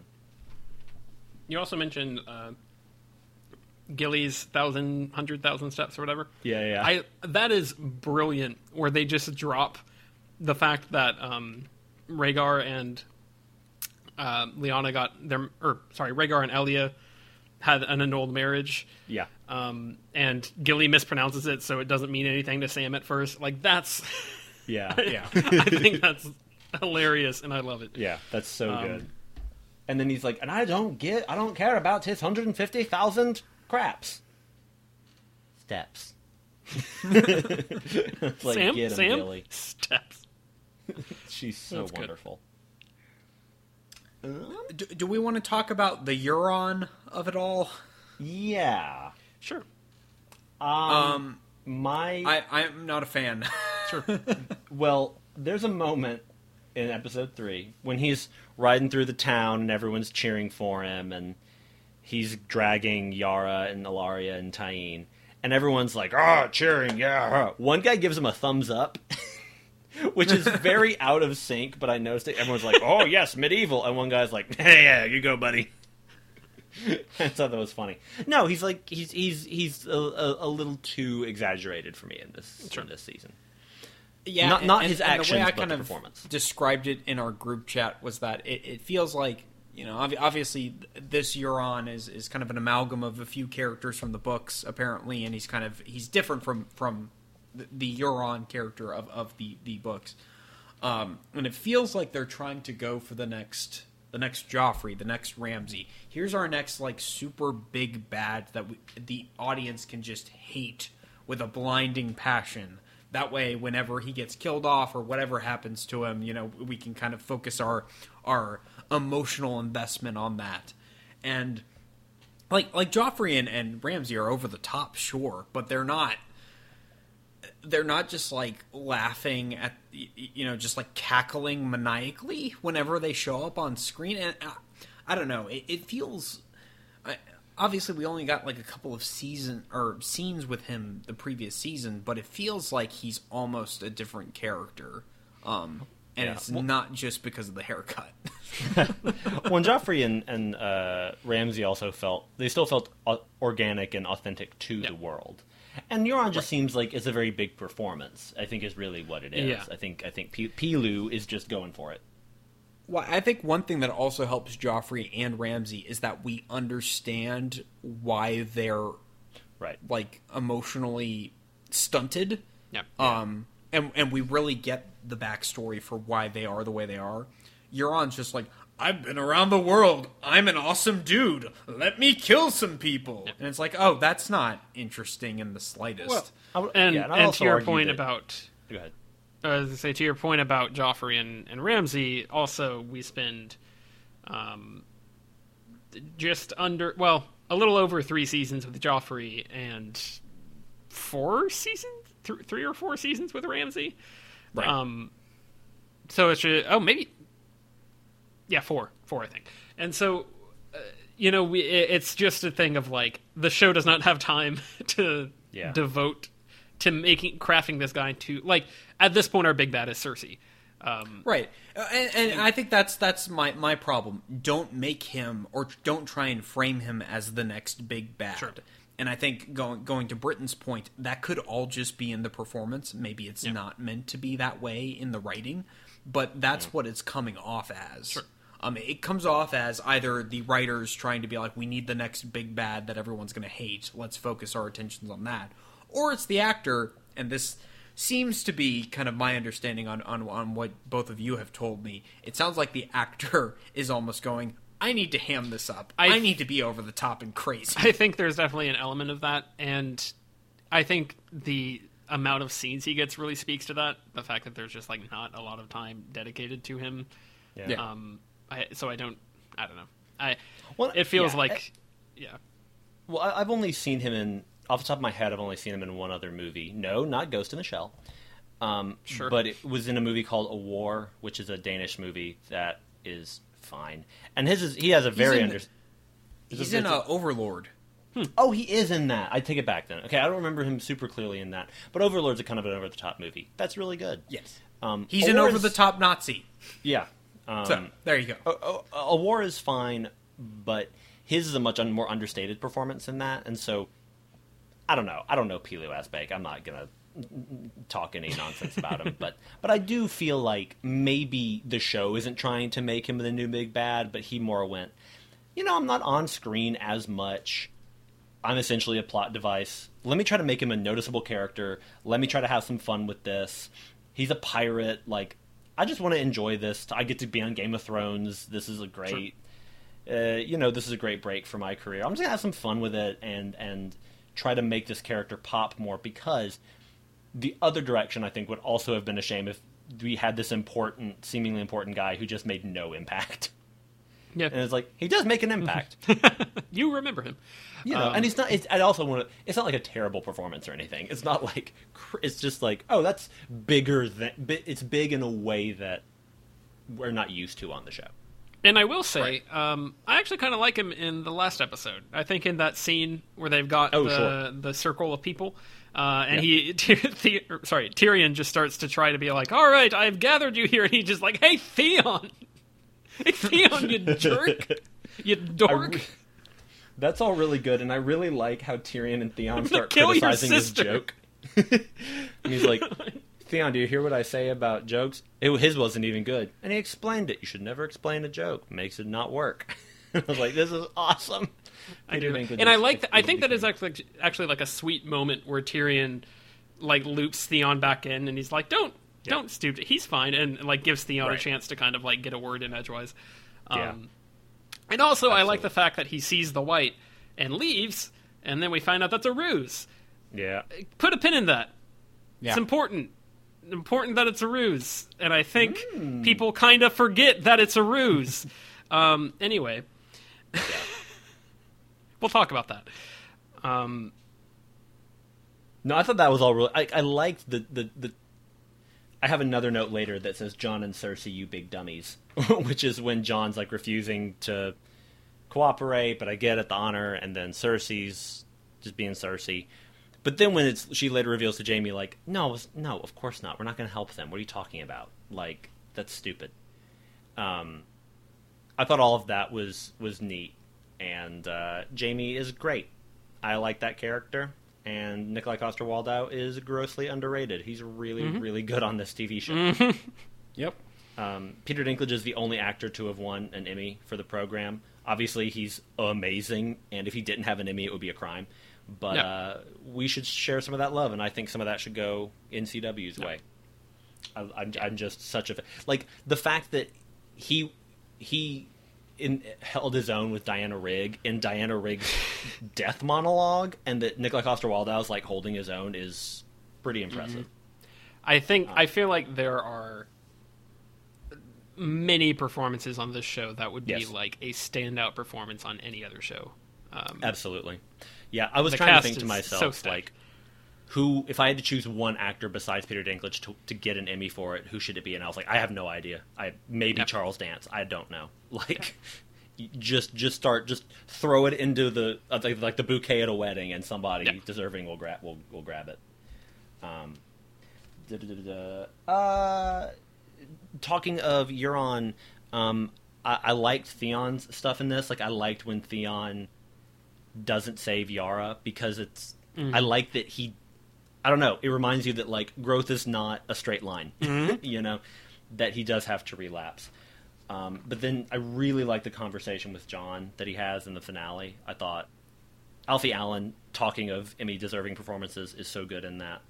Um, I did have the thought it would be really funny if it was like a, a thing on The Bachelor. He was like, "Hey, Jon, can I talk to you for a minute?" Yeah, yeah. What's up? So, uh, what do you think of Dany, huh? Oh, she's great. Yeah, she's. Oh, yeah, for sure, man. Listen, I don't think she's here for all the right reasons. um, but I, I, when he stands up to his own men, the Ironborn, about going to get Yara, it is so funny and so. Gen- honestly kind of cool when the guy tries to Yeah. kick him in the crotch and it doesn't work. And I wrote, "This is the class specialty that eunuchs have." That's that's that's like- interesting. Like I- at the I beginning of, thought- it's like in, in Skyrim when you're choosing if you're going to be a Nord or a, a the the cat one or whatever, a Khajiit or whatever. They're like, well, these can see in the dark and these can breathe underwater, and eunuchs can't get hit from low, lower body blows. it's totally fine. They're they're That's- immune to gnomes. It was. Yeah, I That's, just thought that's that was interesting because because I actually found that bordering on too silly, um, because getting kicked down there would not hurt as much as it normally would, but it would still hurt. Yeah. Like I he think it would was more- still feel pain. I think it was more the surprise that it kind of like when Jaime caught the the sword with his golden hand, where I mean, except that wouldn't have hurt at all. But I think it was more that like the guy went, "Wait a minute," and Dan was like, "Oh, "Wait a minute, that didn't hurt as much as I thought that it would." maybe it's it's just that the guy kicks him multiple times Sure. to be like, why isn't this working? Yeah, Um, I think it. Could, I think once would have been somewhere. fine. Um, but uh, I think the the fight overall is very effective because he's already gotten up like four times. right. and they just keep beating him. But Britton also, you just put into put into my head the idea if he just had Jaime like one, a, a replica of Jaime's golden hand just in his pants, and just goes, he's like, "What? Wait a minute. I don't know why." Oh, that would have been good. anyway, um, A lot of, lot of good back. reunions. Oh, Gendry is back. Well, and I was going to say that that ties in. There's a lot of great reunions and a lot of wonderful conversations. Um, one of which is Gendry and Jon meeting each other, and I loved that. And they Yep. have their own little version of when Ned and Robert meet at Winterfell. Where like, you're leaner, you're shorter. like that's kind of Yeah. reminiscent of that, which I thought I thought that was really was, was really sweet. And I like that we have a hammer wielding character. That's awesome. I, I do like how you know this this world that we have is so cynical, and it's been such a long time since we've had kind of like fresh, wet behind the ears characters. And I know Gendry's still kind of been through quite a bit, but it's just really nice when we get to that scene, and he's just like, "Nope, I've been waiting, I've been waiting this whole time for somebody to find me. Let's go." yeah, I, I made a note of that as well. That it's like, oh, we don't have to have Davos like try to convince him, be like, well, things are bad. Here's you know, d- d- dragons. I don't know, and then he's just like, okay, sounds good. He's Let's like, leave today. "Witches, leeches, I got a hammer. Let's go." And I think there that scene with him. For two thoughts about this: uh, the scene with Davos and Gendry trying to fight or figure out what to do with the uh, the two guards. Um, First of all, I I think it's a fun scene, um, and we get to see Gendry uh, smash some guys with a hammer, which is which is all you know just just delightful. Um, a hammer which the Hound later gets, which is also good. Um, it's a good hammer. Um, and also, that's to what his father used on the battlefield. yeah, that I was gonna say. I don't know if that's really referenced in the um, in the show much, but uh, it's neat that it's it's Robert, uh, Yeah. reminiscent of Robert. Um, but also, uh, that one of the guards is the guy who plays Fake Ned in the play. Um, Oh, and I think that's just supposed to be like a recast, but I really like the idea of him being like, "This acting stuff's for the birds. I'm gonna go to King's Landing and see what I can do." And, like he's he's trying to like work his way up to the King's Guard or the um, gold cloaks in King's Landing, um, and then he gets his face smashed in with a hammer after eating fermented crab. Oh, that was yeah, that was good. I really like that we got that bit of hey, Davos was a smuggler, and this is a little bit about what that life is like, and then Carrie Russell shows up, and you're like, oh, this is really great. I love that this is happening. This is all stuff that I- Zavi. Tasni. That was a character. Jelly Jelly Bean? I don't remember the character's name. Um, yeah, Davos is just the man. I loved when he kept trying to be friends with Missandei. And he was like, "So Naath, what's Naath like?" She's like, "I don't remember. I was I was enslaved as a child. Oh, palm trees. I don't know anything about that." I just thought oh, that Um, was so sweet. And like I liked when Tyrion and Jon reunited, and they're just like Yeah, kind of like hiding their smiles at each other. Like I thought, oh, that was really sweet. Also, I mean, there's a lot of good, like uh, Tyrion and Bronn. uh, when they have like a conversation and they're just at each other's throats the entire conversation, just like verbally, and then at the end, Yeah. Tyrion's like, "I missed you, Bronn." And Bronn's like, "I missed you too." like, Yeah. it's very sweet. And I also I had because I mentioned this last time, and I wasn't even thinking of this that uh, using Bronn in the Dorne stuff and for training Jaime allowed him to set up a relationship with Jaime, which now they can use to have Bronn be the way Tyrion gets an audience with Jaime Yeah. um, and then ultimately with Cersei. And so I really like that they've kind of created that relationship, and then they use that relationship for a purpose where it's like, okay, he's he's befriended these two characters. Now he can actually like help them Yeah. out together. Um, and then like he gets to see Pod again.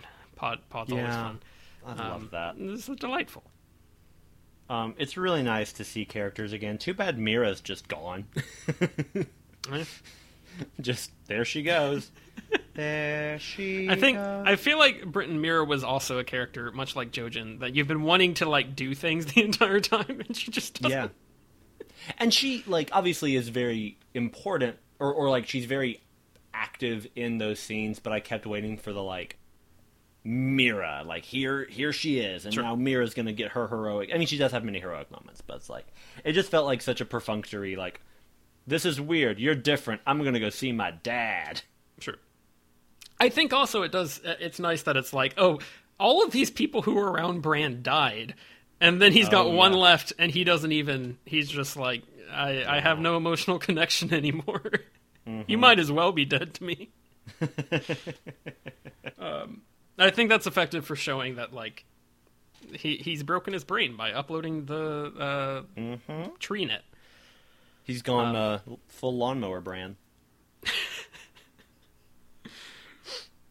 Uh, Um, it, there's a part where they say some. Oh, Euron says something about like I've sailed the 14 seas, and I wrote George just doubled Earth.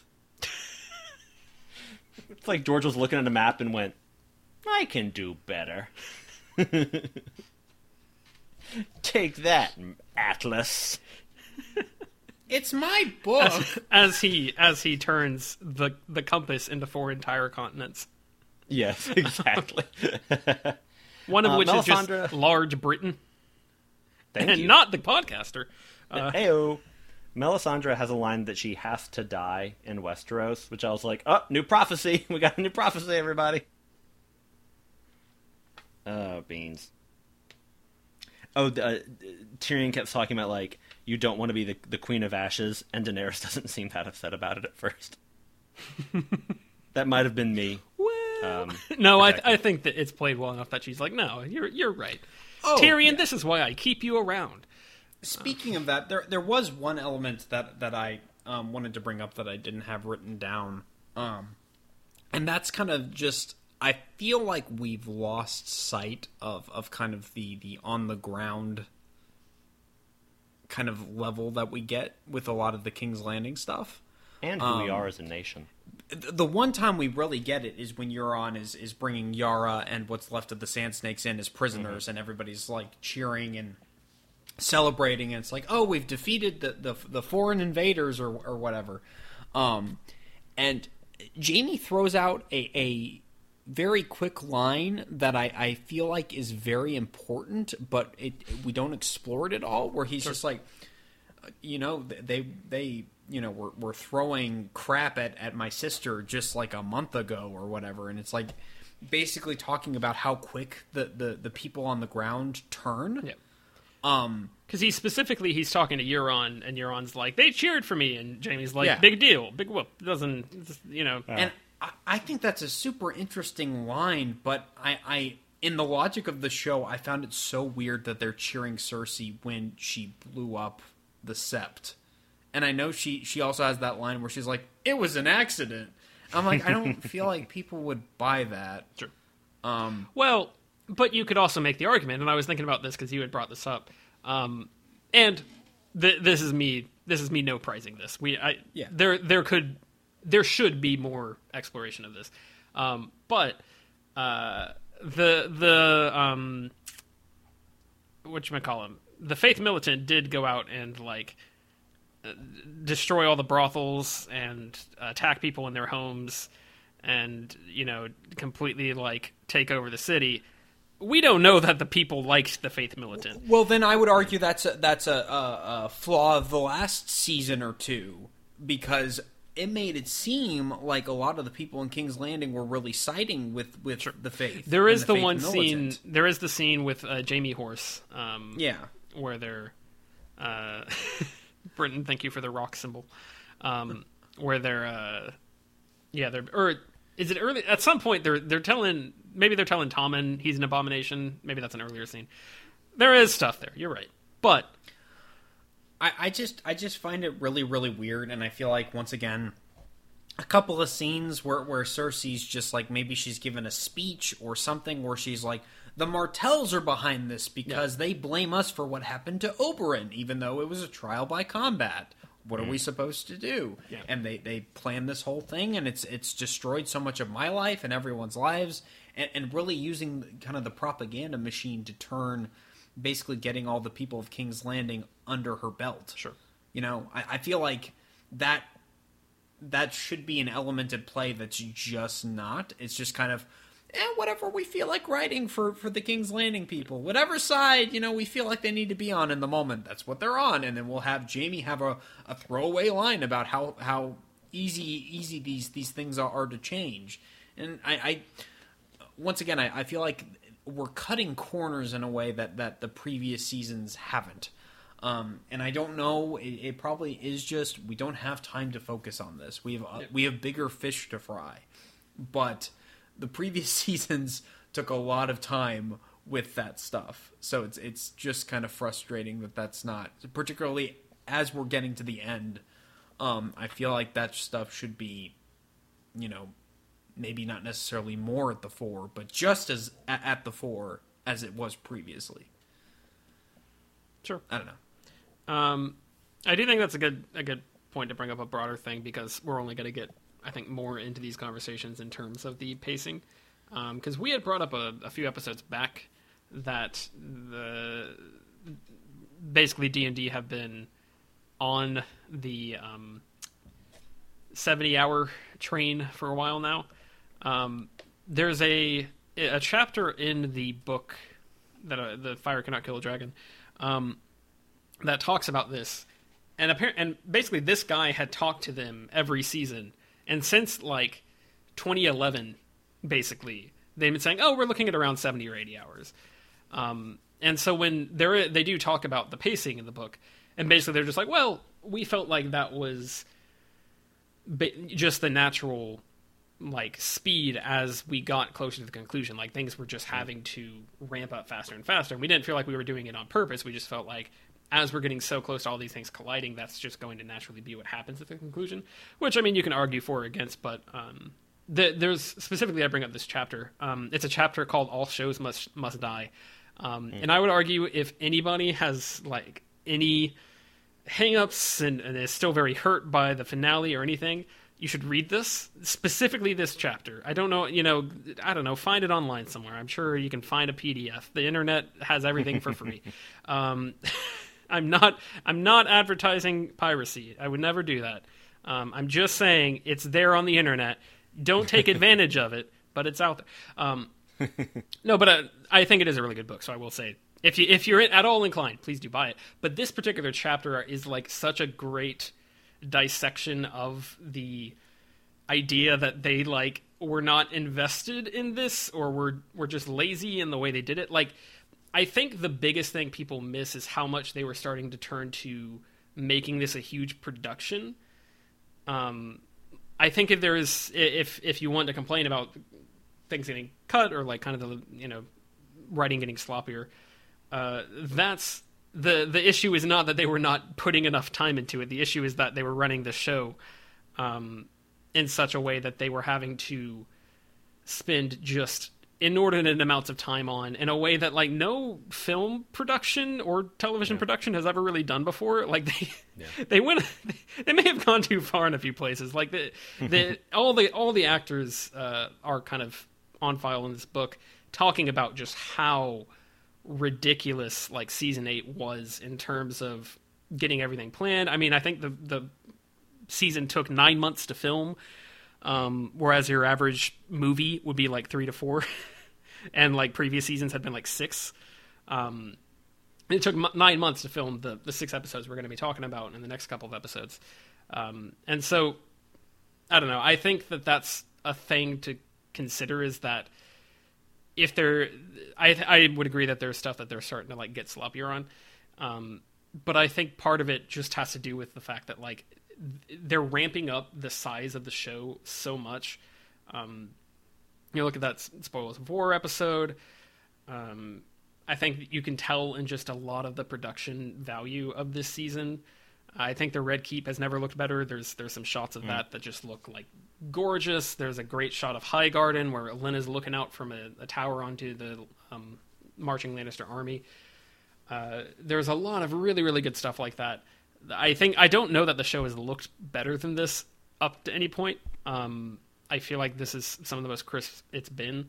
Um, so I don't know. I, I I just wanted to. That ended up being a longer spiel than I planned it on launching on, but uh, I think it's worth noting that that's probably where we're getting some of these problems from.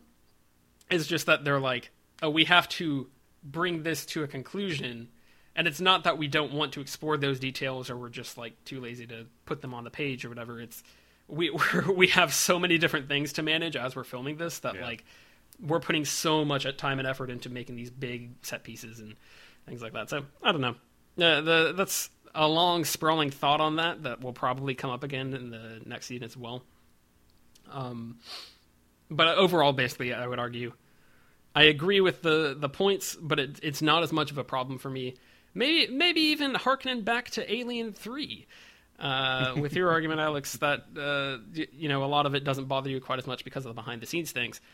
Um, this was just such a Herculean effort, um, especially getting into the next season, that it's you know it's hard for them to have everything perfect and down pat and like feeling like the last few seasons because it's really not going to feel like that when they're they're racing through and, and like cr- you know all these plot lines are c- crashing like a giant train crash at the same time um, and it's very hard to to manage all that so th- I sympathize with them, uh, even if there is stuff I wish got into the, into the show and, and, got slipped up on. Um. So, just to to divert from that, um, is it a spoiler to tell me whether Cersei's actually pregnant? Because I wonder if Cersei's actually pregnant. Mm, maybe yes. I'm gonna. Okay. I'm gonna actually say yes, not in like a big way, but in a way that sure, will affect. Sure. I'll, I'll, Britton, I'll put it to you this way: I had to ask myself, "Wait, do I even remember?" Gotcha. well, because I, I think it, it's both, and I this. Let me show my hand here. I feel like TV shows go to the pregnancy well a little too liberally, sure. and I feel like Igley and I feel like it's something that, and I understand, I understand it's the hardest job you'll ever love, but it's something that I feel like a lot of TV shows. It, it, sometimes it feels like we don't know what else to do for this season. Get someone pregnant, like mind that for the no. For I, I I think, and, and I don't is... accuse the show of doing this, but I could totally see Cersei being like, I need like I'm losing all of my allies. This is how I keep Jaime here. Um, I would I would put it to you at the as you should be questioning questioning it okay. at this moment. Like no we no one was sure at the time at the time okay. that season 7 finished airing. Cool, cool. I think there is a more charitable reading of uh, of what happens with that plot point. Um, gotcha. Which is why gotcha. I wouldn't want to tell you exactly. Sure. I, my argument would be, you know, whether or not it's it's um, real or fake. This is like the one character where having a pregnancy plot point makes complete and total yeah. sense because her whole thing is like the most important thing, the only important thing to her yeah. is her children and the fact that she's lost all of them. Yeah. Like right. it, it, doesn't feel quite as superficial as as other uh, TV shows. No, so. I, I, absolutely agree with that. Definitely. Um, still not the best sex scene in the show. That was Dayworm. Dayworm. Sure. I love him. yeah. him. that made me happy.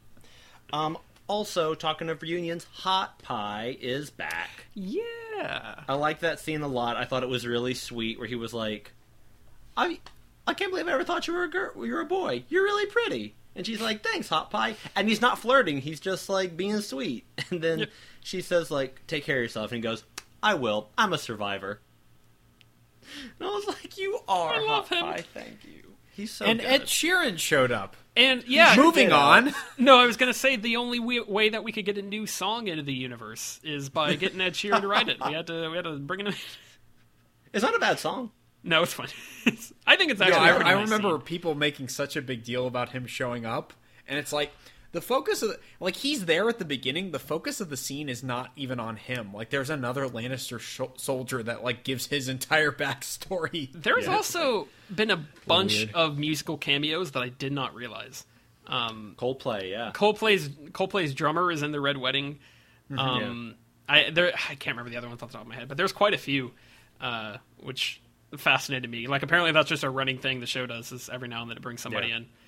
Um, I um, well, I really liked that scene because it was nice seeing Arya confronted with like, Yes. oh, there are nice Lannister soldiers. Like, these guys are just like a bunch of nice boys who are just trying to be good and share their food. Um, Right. which I liked. Um, the Tarleys, the true Dickon is in the secret garden. Nymeria, Nymeria and Arya reunite, and that was the second time I teared up. I thought that was just so lovely. And I like that Arya has the line about "That's not you," about you can't be domesticated because she has that line with Ned in the first season where she says "That's not me" about getting married. I thought that was really lovely. Also, Arya got Walder Frey's face and killed all the land, all the Freys. That was awesome. yeah, the opening, the opening of scene. the show. Um, I mentioned I forgot to mention last time, but the in the books there's a almost basically confirmed theory that in the, all the stuff with the Northern Conspiracy with Wyman Manderley, um, that he feeds. I don't think it's supposed to be the phrase. I think it's like Bolton's. That doesn't make sense. I don't know. So he he the, there is an implication that he uh, cuts some people up and feeds them to uh, their fathers in a pie, and it's supposed to be like a a mom- a good moment, like it's I Yeah, guess, or as, like it's Sure. it's supposed to be Eventual one for the good yeah. guys. Um, and so that I forgot that that was like harkening back to that, and then obviously here she actually like poisons everybody. It's really fun. This is a really fun uh, send off for Bradley, Uh, David Bradley. David Bradley. I was trying to think John Bradley, and I was like, that's the wrong character. Um, yeah, I think it's a really fun send off for him to be playing quote unquote Arya and like, you know, basically harkening back to the Red Wedding and the fact that that's how he ends and that's his last thing. Like, I think that's all pretty good, Yeah, absolutely. and I, I like that quite a bit. Yeah. The the first time I teared up was when uh, Alys Karstark and Ned Umber, the two kids, pull out the swords and swear loyalty to Jon. Like I was that just completely wrecked me. Which is also really Lyanna is the best. I was gonna say it's a really good scene that because like Jon uh, is having to address a new situation and he Yeah. handles it well because he's like, oh, the Umbers and the Karstarks they did betray us. What are we gonna do with them? And it's like, well, these poor kids didn't do anything, and then you know finds a way to make it a PR move that works out for him. Yeah, Um, definitely I think that was neat. I like that scene quite a bit. for sure. Yeah, I just found that very moving. And anytime Lyanna does anything, I'm happy. There's a there's a moment where I think Lyanna's tearing down a Glover, Lord Lord Glover, Mm-hmm. Um, and Davos gives a little smile, like he's so proud of her. Uh, that's great. oh dear. Uh, are there any other big things? well, uh, Jaime at one point says "The Last of Us" gamer confirmed. Um, I don't. I I just have that in my notes. I don't know like what the context of that was at all. But you know what? I'm gonna throw it out there. Um, Um, Jon says, "I wish you luck in the war- wars to come." Like Mance. Rayder. That's Yeah. nice. He's he's a he's a kneeler or not kneeler. Free folk words. The other one. Free, fo- yeah. Um, and Arya talks about Gex for a while. That was pretty cool. um, so what? What are you going to do after? I could never be the Lady of Winterfell. I've got to practice my speed runs. and on that note, I really, th- th- I, I did want to talk about the production. A couple last things with the production value. Um, I really like the Black Kingsguard uh, suits, like Those the mountain great, suit. yeah. Those look dope. They look really, like really them good. a Yeah, lot. agreed. Um, Dragonstone, There, there's a nice long scene where we just have Daenerys finally returning to Dragonstone at the end of the first episode. It's gorgeous. It looks so Yeah. good, and you got the dragons flying over. Ah, it's I love it. Um, And then also, I think the final scene of the the last episode with um, the Night King blowing up the wall. Uh, so that good. might be the best looking scene on this show so far. At least it is. It is incredible. it is visually like spectacular. Um, all Yeah. the the fact that they mix the blue fire flashing back and forth, um, like over the whites, and kind of like the horror effect you get from that. Obviously, Ramin Djawadi is just tearing it up at this point. Um, there, there's a kind of like a, a remixed choral version of the Game of Thrones theme mixed in with the the White Walker theme. It's great. It looks awesome. Um, you got everybody running and screaming, and everything's exploding. It, it's incredible. Um, also, uh, I thought it was funny that Eastwatch did not have an elevator. Um, it's only stairs. and that's, I guess, that's my last thought on this season is that those poor guys. and you can tell that like they kept making stairs because they were like, we got really tired of like walking up this way and then going. We have to make another set of stairs. at at some point you would think the budget would just like they'd just be able to be like, hey, uh, Night's Watch financial advisors, we built like so many stairs. We spent so much money on stairs. We have fifteen thousand stairs. Uh, my final note on the season is Tyrion, in his conversation with Jaime, says, "Of Tywin, do you think I wanted to be born this way?" But he stutters over it, like as he tears up, and it's the most like I don't know if that's meta or if that's just Tyrion or Dinklage being deep in the character. Either way, I found that a beautiful piece of, of acting. Alex, what's your last note on the season? Uh, my last note on the season will be my grade. Uh, I'm gonna go with a B minus. Um, I know I've been super down on it this episode, like I said at the start, but um, I think that it is still really good. Um, there's a lot of um, good moments. Um, it's just very sloppy in places, and that sixth episode really kind of hurts things for me. Um, maybe if that, that episode was, was a bit more consistent in quality, maybe I'd, I'd feel better about it. But I think thus far this is the weakest season for me, easily.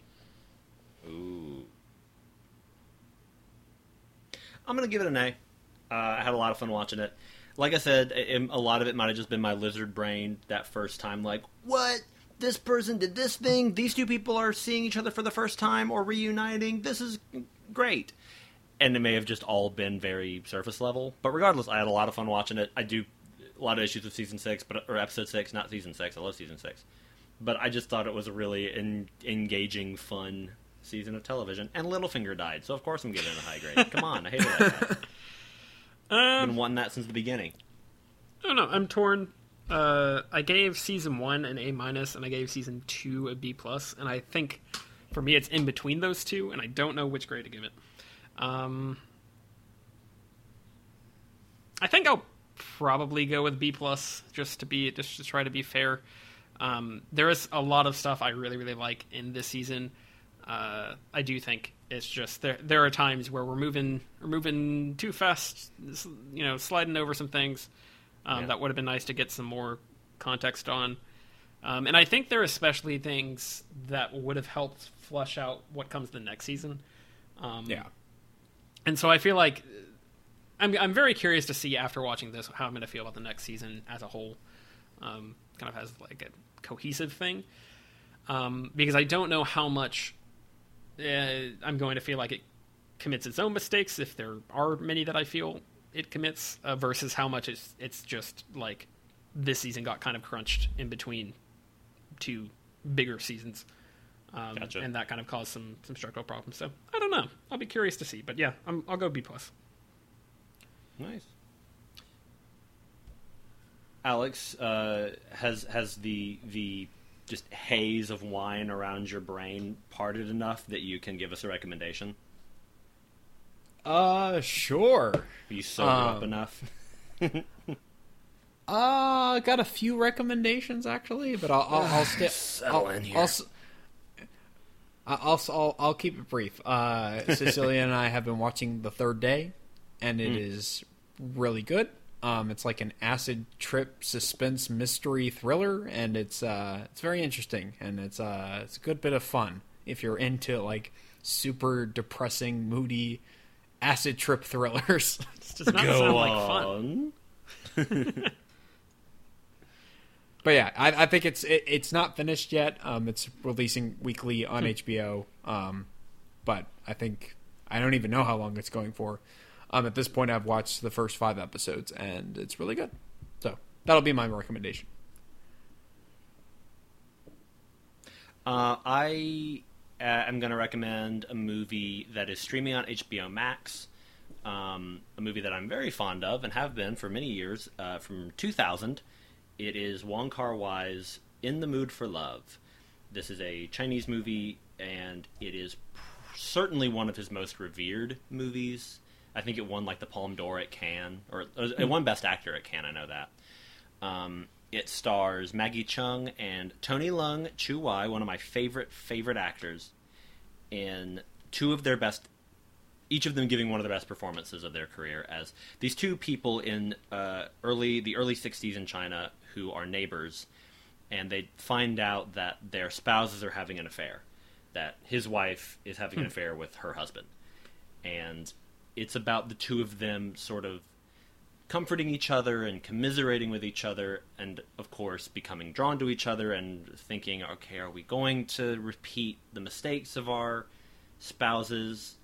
Were the, or were our spouses transgressions? Is, does that like bring us together? Like, how do we handle this? It's a very moody film. Um, if you like Nat King Cole's Quizás, Quizás, Quizás, you're going to hear it a lot of times, um, which I do, so that was fine. Wong Kar Wai is a really interesting filmmaker. Uh, not all of his stuff works. I've seen a, bunch of his movies, and I ultimately really like him. I think this is a much more accessible movie. It is a little more straightforward with its plot than his movies tend to be. It's heavy on mood, heavy on atmosphere. It looks gorgeous. The music is marvelous. The ending is so moving and uh, man, I just love Tony Leung so much. Um, it's only like ninety, maybe hundred minutes long. Like, it's not a long movie. It's a little deliberately paced, but uh, I'm a big fan, so I was really excited to see it that it's streaming on HBO, so more people can can check it out. In the mood for love. Tiger. There you go. Um, I'm actually going to recommend a video game today. Go. Uh, the Last Please. of Us Part. No, I'm going to. Uh, recommend a game called Return of the Obra Dinn. Um, mm. this is a game by the creator is named Lucas Pope, and I think he's I don't know if he works with anyone else, but like the, he's he's the guy. Like it's an indie game basically. Um, he made one of my other favorite games that might be a backdoor recommendation, which is called Papers Please. Um, it's mm. an older game, older. I mean, like still this decade or sure not this decade. What a time to be alive. Uh, but the 2010s. Yes. Um, that game is about you're a you're a patrol, not border guard, but a um, a border like agent, oh, I guess, on a uh, yes. on like a, a fictional Soviet border, um, and so you're like having people uh, come back and forth, and they're giving you sometimes forge things, and you're like, do I want to break up this mm. family, or do I want to go ahead and let them through anyway? Because that's going to take out of my paycheck, and I have to keep my family alive. It's a horrifying, dark yeah. humor, wonderful game, um, and somehow it's it's incredibly fun. Uh, so I would definitely recommend going and tracking that down if somehow that interests you. Um, but this game is about you are a London inspector in like the 1800s, and a ship floats into London uh, and you're tasked with figuring out what happened to it because all the crew is missing. Um, and basically, you get on there and you find a corpse, uh, like a skeleton, and you have this device that allows you to figure out what happened and see like the last memory of a corpse, any given corpse. Um, and then you have to basically piece together who every single body that you find on the ship was, and what their names were, and how they died, and wow. who killed them, and what happened to them. And there's like all the supernatural stuff. Um, and it's bonkers. It's it's not like a super long game, depending on I guess it could probably take a while, um, depending on how you um, play it. I guess, but like for me, I think I knocked it out in like eight hours. Um, oh, wow. So it's not like this this massive expansive thing, um, but there is a, a, lot of meat to it, and I it's one of those where when I play a lot of puzzle games, um, like I don't know. Uh, The Witness. I don't know if either of you heard of that, but uh, that or um, Outer Wilds is another one that uh, I really want to get into, but I just have a hard time getting into. Um, a problem I find myself running into a lot is that I don't, I can't figure out what the parameters are in terms of like what I'm expected to do and what my guesses should be, and like how much am I going beyond what the game expects me to do? Like, am I overthinking this, or am I? This game is like the perfect level of getting you to be like that hunch is probably right and if it's not right you can kind of work it out because basically the entire time you're working out of this book um, that has the like every single memory you found and who died in that memory and how um, and so like it's a really well put together crisp uh, UI, and uh, I thought it was a lot of fun. It's it's got a good spooky atmosphere, so I think it's perfect for uh, this time of year if you're looking for a quick game. Maybe you're waiting on Cyberpunk or whatever. uh, yeah, really. other big games coming out soon. I don't know. Um, but uh, yeah, uh, that's- that's my recommendation. It was, it was What- very fun. What system is that on? I think it's on pretty much everything. I played it on PS4.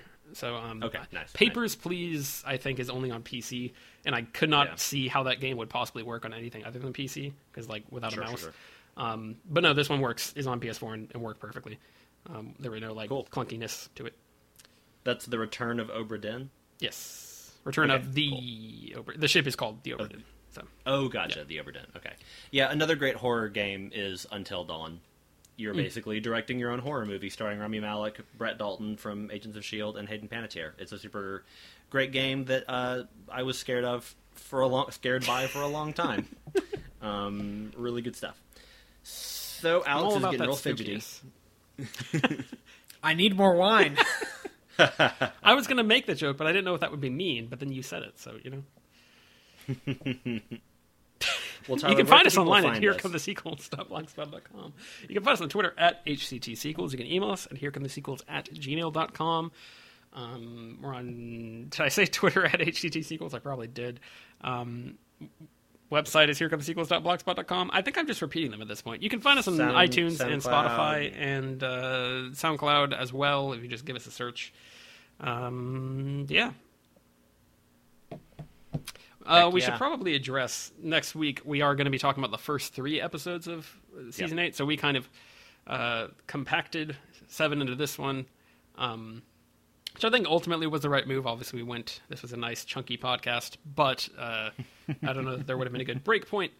Um, so we're going to be starting fresh, really doing a deep dive on the first three episodes and then the last three episodes of Game of Thrones season eight over our next two episodes. And then we might we might find time for some uh, some Halloween fun in there as well. So we'll see. Just maybe. Well, Yeah. guys, I am. I'm, I'm. I'm excited to see what season eight holds. I know there's a lot of, uh, let's just say, rhetoric out there, but I'm. I'm excited to see what I think. You know, It's and I get to charitable see- reading of and I'll get to see all my favorite friends like uh, uh, T- T- Tyrion and the Hound. I've been Yeah. Britton. I've been Tyler. I've been Alex, and go get some wine and have a fun night. Drinking is cool, says Alex of Here Come the Sequels.